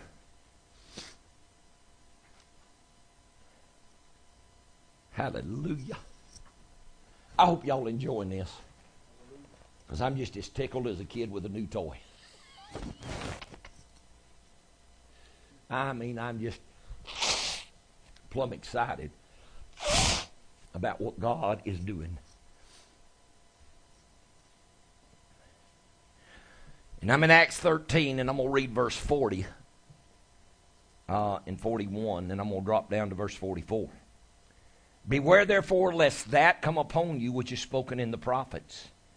Be, behold ye despisers and wandering perish, for I will work a work in your day, a work which ye shall in no wise believe, though a man declared it. There's fixing to be such acts of God, people ain't going to believe it. you going to tell them. You're going to tell them, man, I seen the Spirit of God hit a man. God put him flat on his back in two seconds. He's standing back on his feet. He didn't reach up and grab nothing. He didn't try to pull himself up. He just went down. God stood him right back on his feet. You're going to see him. the miracles of Jesus. What you going to do when the Spirit of God moves on somebody and they walk up to somebody all twisted and bent up, they call a paraplegic, in a wheelchair, and the Lord speaks to them. Said, rise up and walk, and all them limbs just, bones start popping, they go back together. What you going to do? Jesus healed the maimed. He healed the cut off limbs. Man, I'll never forget, I can't remember what year it was, but the Lord showed me in a dream a maimed person getting healed. And I like beat myself up coming out of the bed. I got so excited. Lord took me out in a dream, and I was, I was somewhere on a mission field. Dark skinned people, and there was this huge tent. I mean, probably had I, I couldn't tell you how big that tent was in South America, but we had what twenty thousand a night, at least, and they were sitting. These people were standing. So there was probably thirty-four thousand people on that tent. Then there's people just far as the eye could see, just 10, 12 foot sidewalls, and you could see, being there, just people, a sea of people out there. And I wasn't ministering. This other person was ministering in the dream, and and they was having a prayer line, and they had prayer ramps where you come up and it levels out where they can pray for the people and then go down the other side. Allen used to have them. Roberts used to have them. All the old, just about what we call healing evangelists. But I was watching, and this woman come up on a set of crutches. And I looked down, and her foot was cut off right at her ankle bone. And that minister stopped, and he knelt down on one knee he said, Put that bone right there. Put that ankle bone right there. She stuck that ankle bone up versus Susie Bear nub. Like that. Before God, I speak the truth and lie not. I walked right up behind that preacher. And I leaned over his shoulder like this. I said, if God's going to do this, I'm going to see it. I had to see that one. Woman put that, she'd balance herself on them crutches. That woman put that little nub right there. Man reached out, got a hold of it, and started praying. He did. The Spirit of God hit that woman. He took his hands off, and I watched right on the end of that nub. It's like somebody stuck a needle under her skin. That thing started blowing up like a balloon. It blowed up, got about as big as both my fists, doubled up like that, not bigger. And as I watched, I saw a foot unfold right on the end of that ankle bone.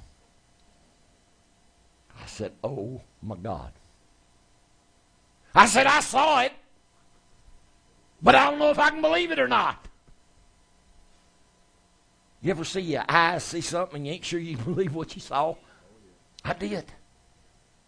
And I said, Oh my God. Never seen that. But it said Jesus healed the lame and the maimed. Did he not tell us in John 14 and 12, Verily, verily, I say unto you, he that believeth on me, the works that I do shall he do also, and greater works than these shall ye do, because I go to my Father? Did he not? So we gonna do these works, and we gonna do greater. You know why? He went to the Father. He's coming back in the resurrected power of Christ. He gonna, the fullness of him gonna sit down right here. Jesus never ministered in the fullness of the resurrected power. Nobody has. This is what the church won't preach. There's something greater and deeper than this thing we got we call the Holy Ghost. Because I'm going to tell you something, people ain't got nothing. They got a little talking tongues, they got a shout, they may have a miracle or two. But when it comes to power over devils, when it comes to miracles like this, when it comes to no, people ain't got it. They ain't got it. Oh, I know there's been miracles in the past. I've had miracles.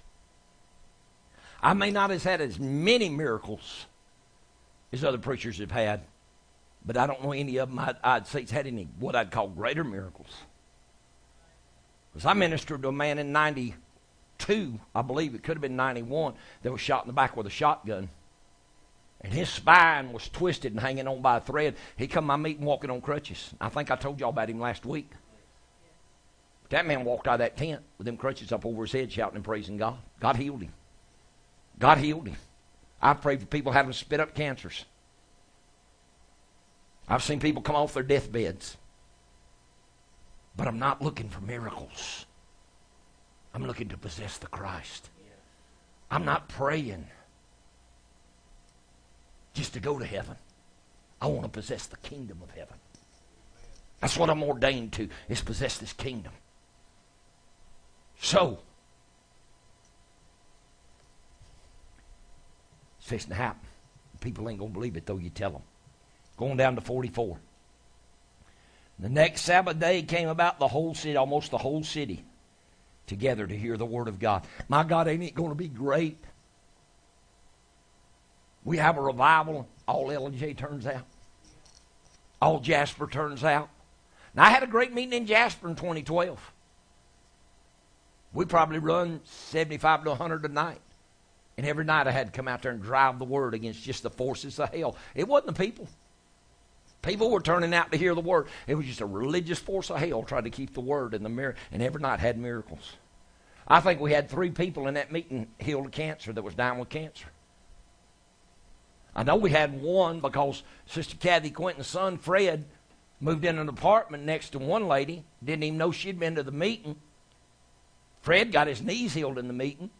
I came a few nights, and he moved in the apartment next door to a lady that had come to the meeting, and she got healed of cancer, and she started testifying to him God had healed her of cancer in that tent meeting. And I remember uh, Judy, I think her last name is Long. She's Roger Chastain's sister. She had one leg shorter than the other. God healed that. I mean, just notable miracles, but I had to break through that force every night. Just plow it down. Because it's just a force in the air. Had a tornado come toward, uh, a heavy thunderstorm come toward the tent one night. And I was out there praying. Brother Thomas Quinton walked out there with me, and, and he said, Brother Metter, he said, I'm going to tell you something. He said, These things are going to come. He said, I, I've lived here all my life. He said, This thing going to come right across where this tent is. He said, That's the path. I said, Really? He said, Yeah. Spirit of the Lord hit me, and I said, God, in the name of Jesus Christ of Nazareth, you turn that thing. I said, I got about 100 people in that tent waiting to hear the word. You turn that thing. You send it somewhere else. Thing never came to that tent. it didn't even try. Went somewhere else, didn't it, Sister Kathy? Philip saw that, and that amazed him. they went somewhere else. We're fixing to see these kind of things. but greater works than anybody's ever imagined. And I'm telling you, people fixing to come out of the wheelchairs born with twisted limbs. These mongoloid, these what we call mentally retarded people. Y'all know what I'm talking about? God fixing to heal them, fixing to put them in their right mind. We saw that years ago that it was something in the mind and prayed for them, and people start coming back to their right mind. Are y'all hearing me? These, uh, these people that are deformed from birth, God's going to hear. I'm telling you, God's fixing to shake this generation with a great visitation of the Spirit of God, but the great wrath of God's going to come hand in hand. So y'all stay with me. Hallelujah. And then we're going to see the whole city turn out because they're going to hear about it. See, that's what happens in India. I can go to India and open meeting over there and have 100, 150, 200 people. If I stay in that same spot five or six nights, time to end that meeting, I'll have 40, 50, 60,000. I've done it. That's the reason when I went to India with Sister Angela Abraham the first time, I said, don't bounce me all over the country next time. She'd go two nights here, two nights there, would be 200 miles over here, 200 miles over here. I said, leave me in one spot. Leave me in one spot. I preached an open air crusade two nights. Had it set up. And I don't know if anybody else preached or not, but I had two nights there.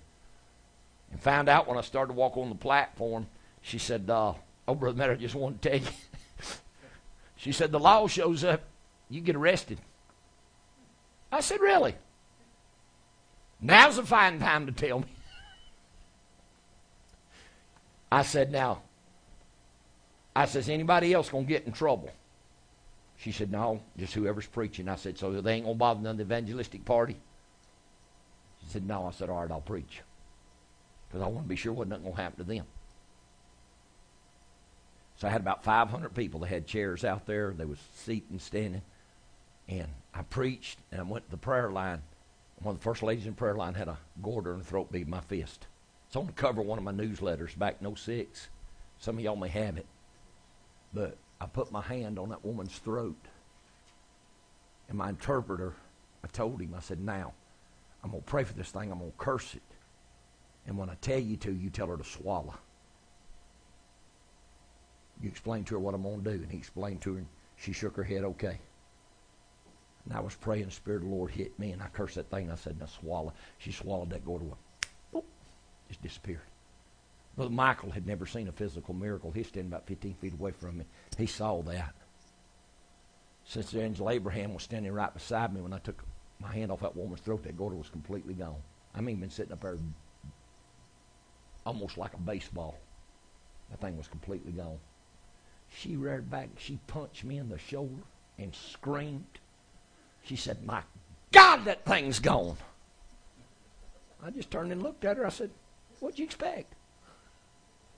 I knew what God was going to do. So we fixing to see. Y'all hear me? Had about 500 people that night. Come back the next night. 1,500 to 2,000 people standing on that lot and standing a block down the street. They ain't no telling how many were standing a block down the street trying to get on that lot. If I'd have stayed right there four or five nights, probably had 15, 20, 25, 30,000 and God working miracles. Getting people to call on the name of the Lord.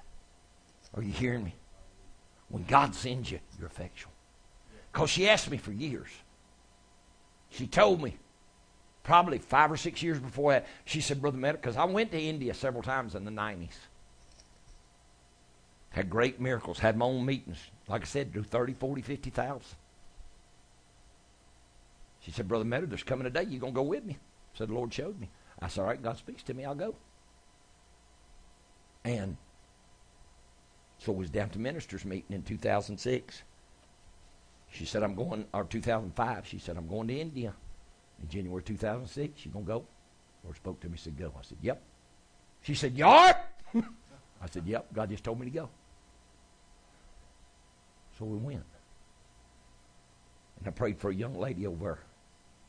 It was in a little old church about as big as this. Had two or three hundred people just packed in it. She come up. I asked the interpreter, what's wrong? She said, she can't hear. I said, which ear? He showed me she had that scarf over her head. I said, Tell her to move her scarf. She moved her scarf. She did. There wasn't nothing there but a hole in the side of her head. She didn't have an eardrum, earlobe, nothing. Just a hole right there. I thought, boy, y'all don't make it hard on a fella, do you? I just put my finger in that ear. Looked up to the Lord. Asked God for a creative miracle. She started hearing in a hole in the side of her head. See, that's the kind of things. That's the kind of things that God's fixing to do again. He's going to do it multitude, magnitude, because we just operating in the rain. we fix to get the former rain, the latter, and the former. We fix to get it all. That's what God told me. We're going into a new beginning. He said in the first month, oh, I'll cause to come down for you the rain, the former and the latter rain. All in the first month, all in this new season is coming in. I'm trying to get there. I ain't meaning to be long. But when Jesus, I'm in verse 45, Acts 13. But when the Jews saw the multitudes, they were filled with envy, and spake against those things which are spoken by Paul, contradicting and blaspheming. Then Paul and Barnabas waxed bold, and said it was necessary that the word of God should first have been spoken to you. But seeing you put it from your from you and judge yourselves unworthy of everlasting life. Y'all see that? They judge themselves unworthy of everlasting life. That's verse 46 of Acts 13. Lo, we turn to the Gentiles. That's why I told y'all, give me the Gentiles. People ain't going to believe God and they ain't going to get in and serve God and they can't break all this old tradition It's got people so bound and ain't nothing happening. Just give me Gentiles. Give me somebody who wants to believe. Give me somebody that's hungry for God. I'm not going to try to preach this gospel over tradition and doctrines where people sit there and just lock down on you. I'm not going to do it. I won't do it. I will walk out of a service rather than try to teach people something they don't have no desire to learn. Or, uh, I won't do it. For so hath the Lord commanded us, saying, I have set thee a light of the Gentiles, that thou shouldest be for salvation unto the ends of the earth. When the Gentiles heard this, they were glad and glorified the word of the Lord, and as many as were ordained to eternal life believed. There was people right there that were ordained to eternal life. And the word of the Lord was published throughout all the region. Now, let me go to Revelation 20, and I'm going to try to, I'm not going to say slide this in quick, but I'm going to try to break it down.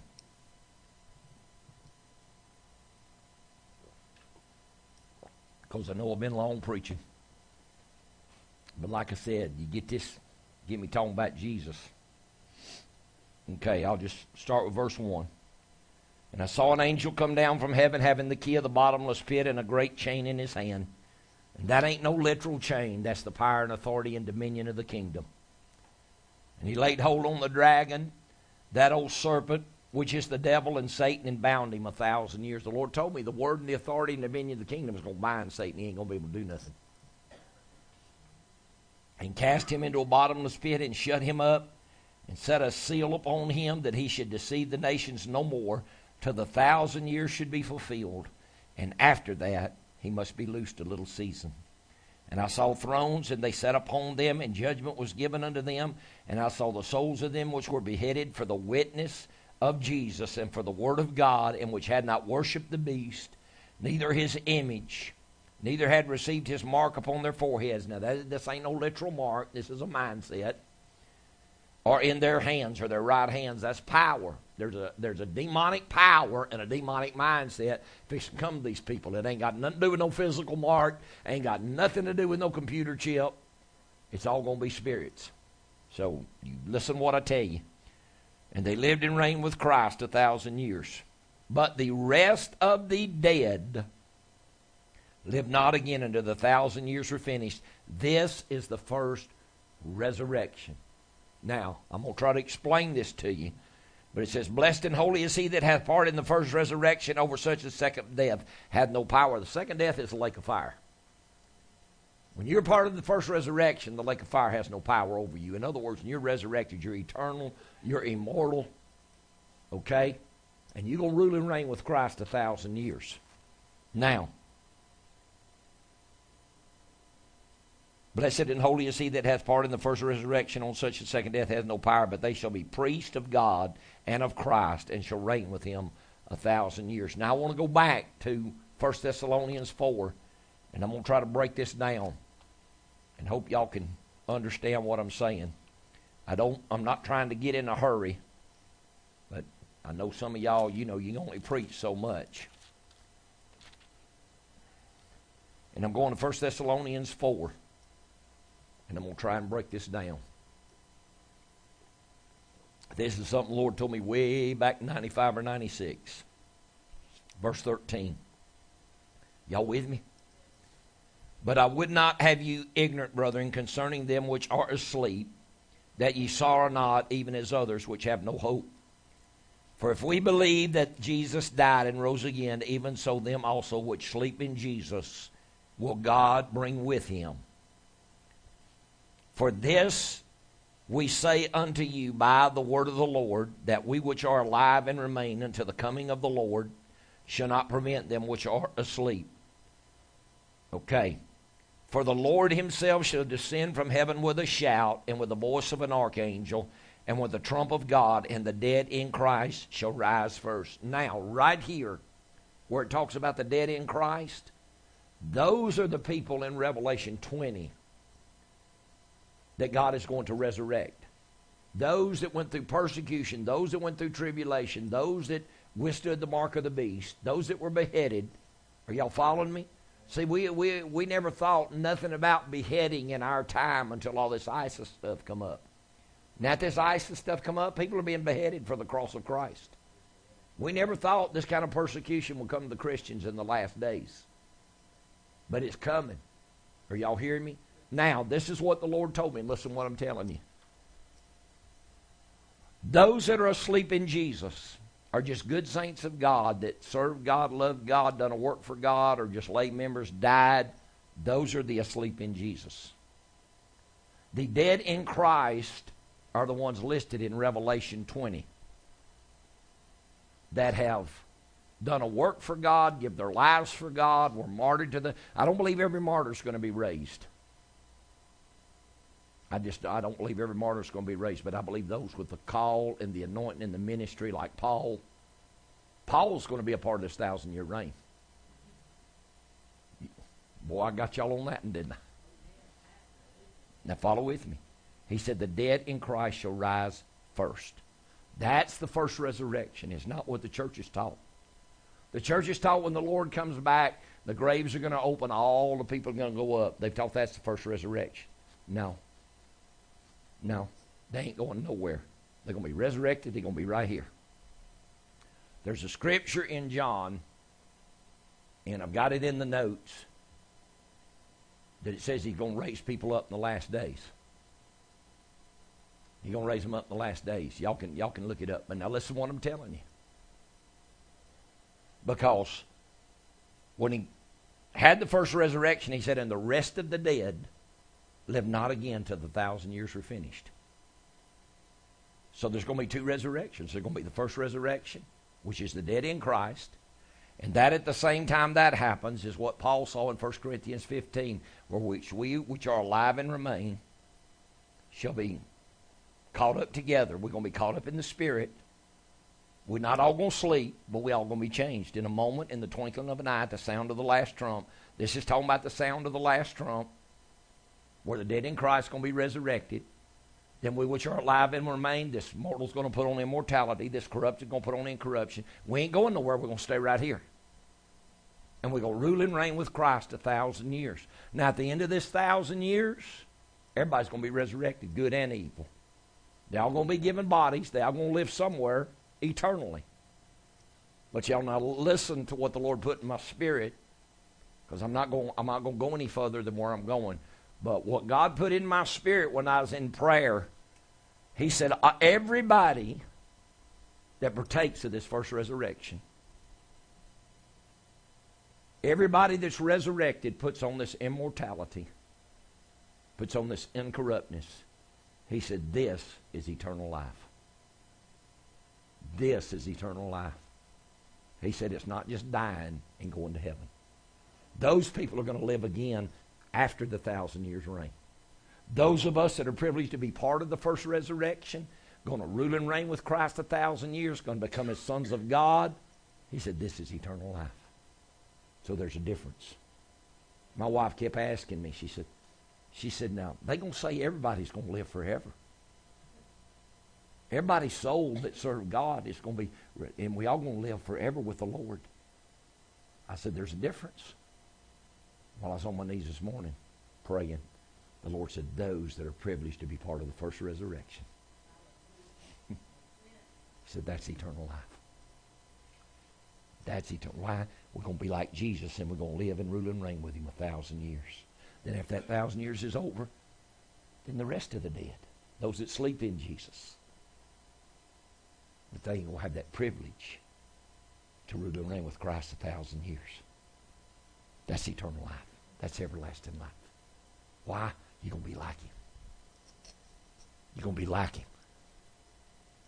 We're going to evangelize this world and we're going to see a lot of souls saved. And the word and the authority of God's in us going to bind the devil for a thousand years. He ain't going to be able to do nothing. Is anybody with me? That don't get y'all excited? it gets me excited. When I went back there, I called Lisa back there and I said, hey, I said, let me tell you something the Lord just showed me. I said, everybody's part of the first resurrection. Rules and reigns with Christ a thousand years. I said, that's eternal life. She stepped back and looked at me. She said, I love it. See, God will always give you the answer. Always. Because there's people they can't. Well, everybody's going to live forever, Brother Matter. Yeah, but everybody ain't going to be part of the millennium. Everybody ain't going to be part of being kings and priests. Everybody ain't going to put on immortality and eternal life. Y'all think y'all to live a thousand years in this? we can't even get 60 and 70. this is aching, that's aching, that has to be replaced.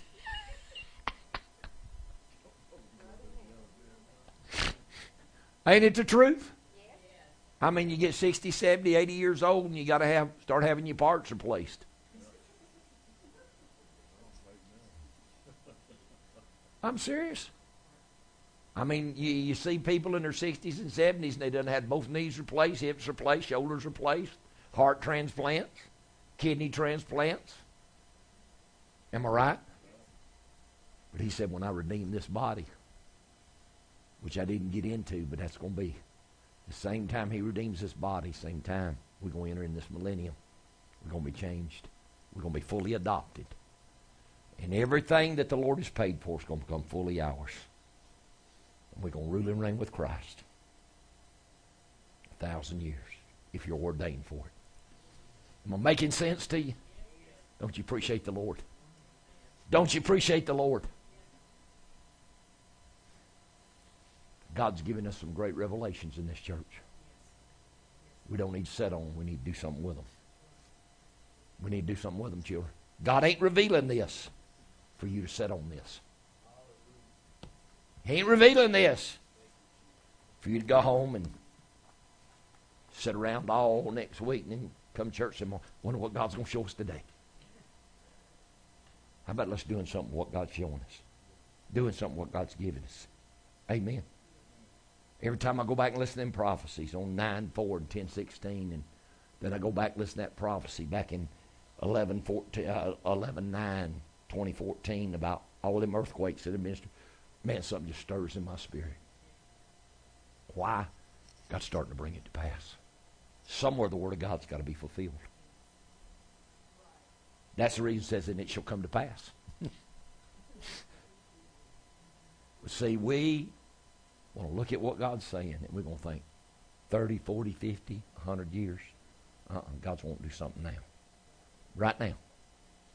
That's why God's revealing this right now. That's why God's revealing this right now.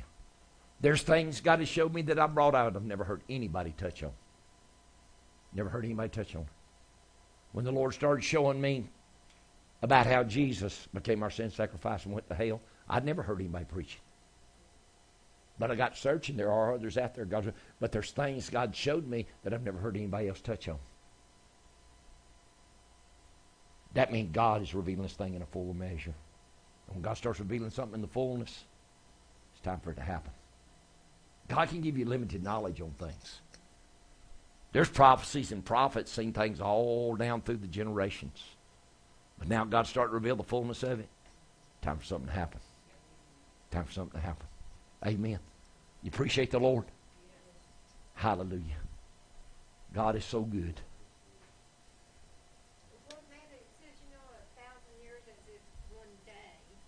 With the Lord. Is it going to be a full thousand, or will it be a shortened version? No, it'll be the full thousand. Millennium means thousand. We're going to rule and reign with Christ a thousand years. What it means? That's the reason when it says that, it took the Lord 6,000 of our years to create the universe. It wasn't six days as we know it. It was six, uh, one day with Him is one of our thousand years. So it took 6,000 years for Him to create everything in this universe. And on that seventh day, which is a thousand years, the fullness of God lived in man. So, it's fixing to happen again. We're coming to the end of the sixth day since God lived in man.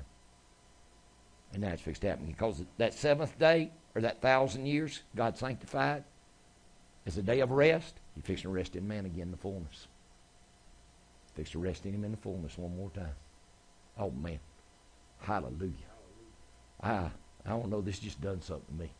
I'm excited about this. Why? I can see it happening. I can see somebody possessing this. I can see somebody moving forward. Amen. You appreciate the Lord? Let's ask God put this in our hearts. Father, in the name of Jesus Christ of Nazareth, Lord, I ask you to open our understanding. Help us to hide this word in our heart that we sin not against you. God, give us a desire, give us a hunger, give us a vision. Give us what it takes to lay hold on this. And Lord, you said, fight the good fight of faith and lay hold on eternal life. Help us to fight the good fight of faith, Father. Help us to lay hold upon eternal life. This is our inheritance. This is our blessing. This is what you promised us. Give us what we need to go after it, Lord. In Jesus' name. Amen. I hope this has been a good service for you because I have thoroughly enjoyed it. And like I said, I know I was probably long preaching, but that just goes with it. Amen. Hallelujah. Would you honor the Lord in your giving? Do what's right in the eyes of the Lord. Yes. That'll get some people's attention. Preach on everlasting life, and it ain't just salvation. Will you do what's right in the eyes of the Lord? Come on, honor the Lord. I thank God for His goodness. Thank God for His love and His mercy. Thank you. God bless you. Hallelujah. Well, Kevin, good to see you. Real good to see you. Hallelujah. Anyone else? Please take these notes and study them. There's probably four pages of scriptures, four or five that you can take and study. And there's one that I didn't get to bring out. It's in Luke. And he talks about the kingdom of God.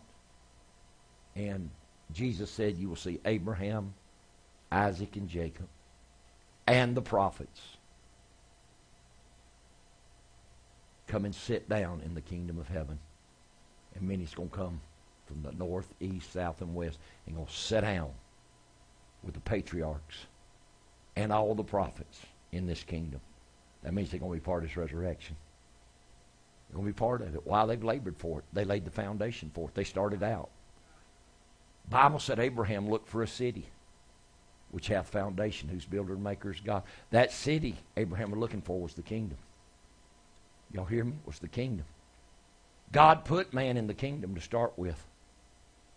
Man was created eternal. Man was created immortal. Amen? Did I lose y'all? He was created immortal and eternal to start with. And we disobeyed God. Spiritual death and natural death took him over. So, Jesus has come and we're being reconciled back. being restored back to where God created man. It's already set before us. Let's ask God to bless this.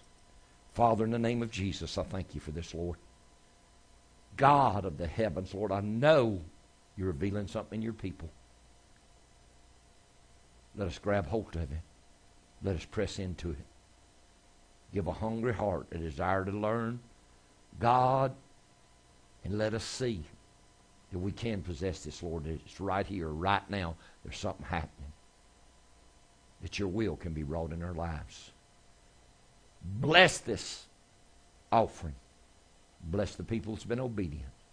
We give you honor in Jesus' name. Amen. Hallelujah. God bless you. I love you. I appreciate you. we just going to say to be continued. Y'all shake hands with somebody and show the right hand to fellowship. And we'll look see you next weekend. Praise God. God bless you.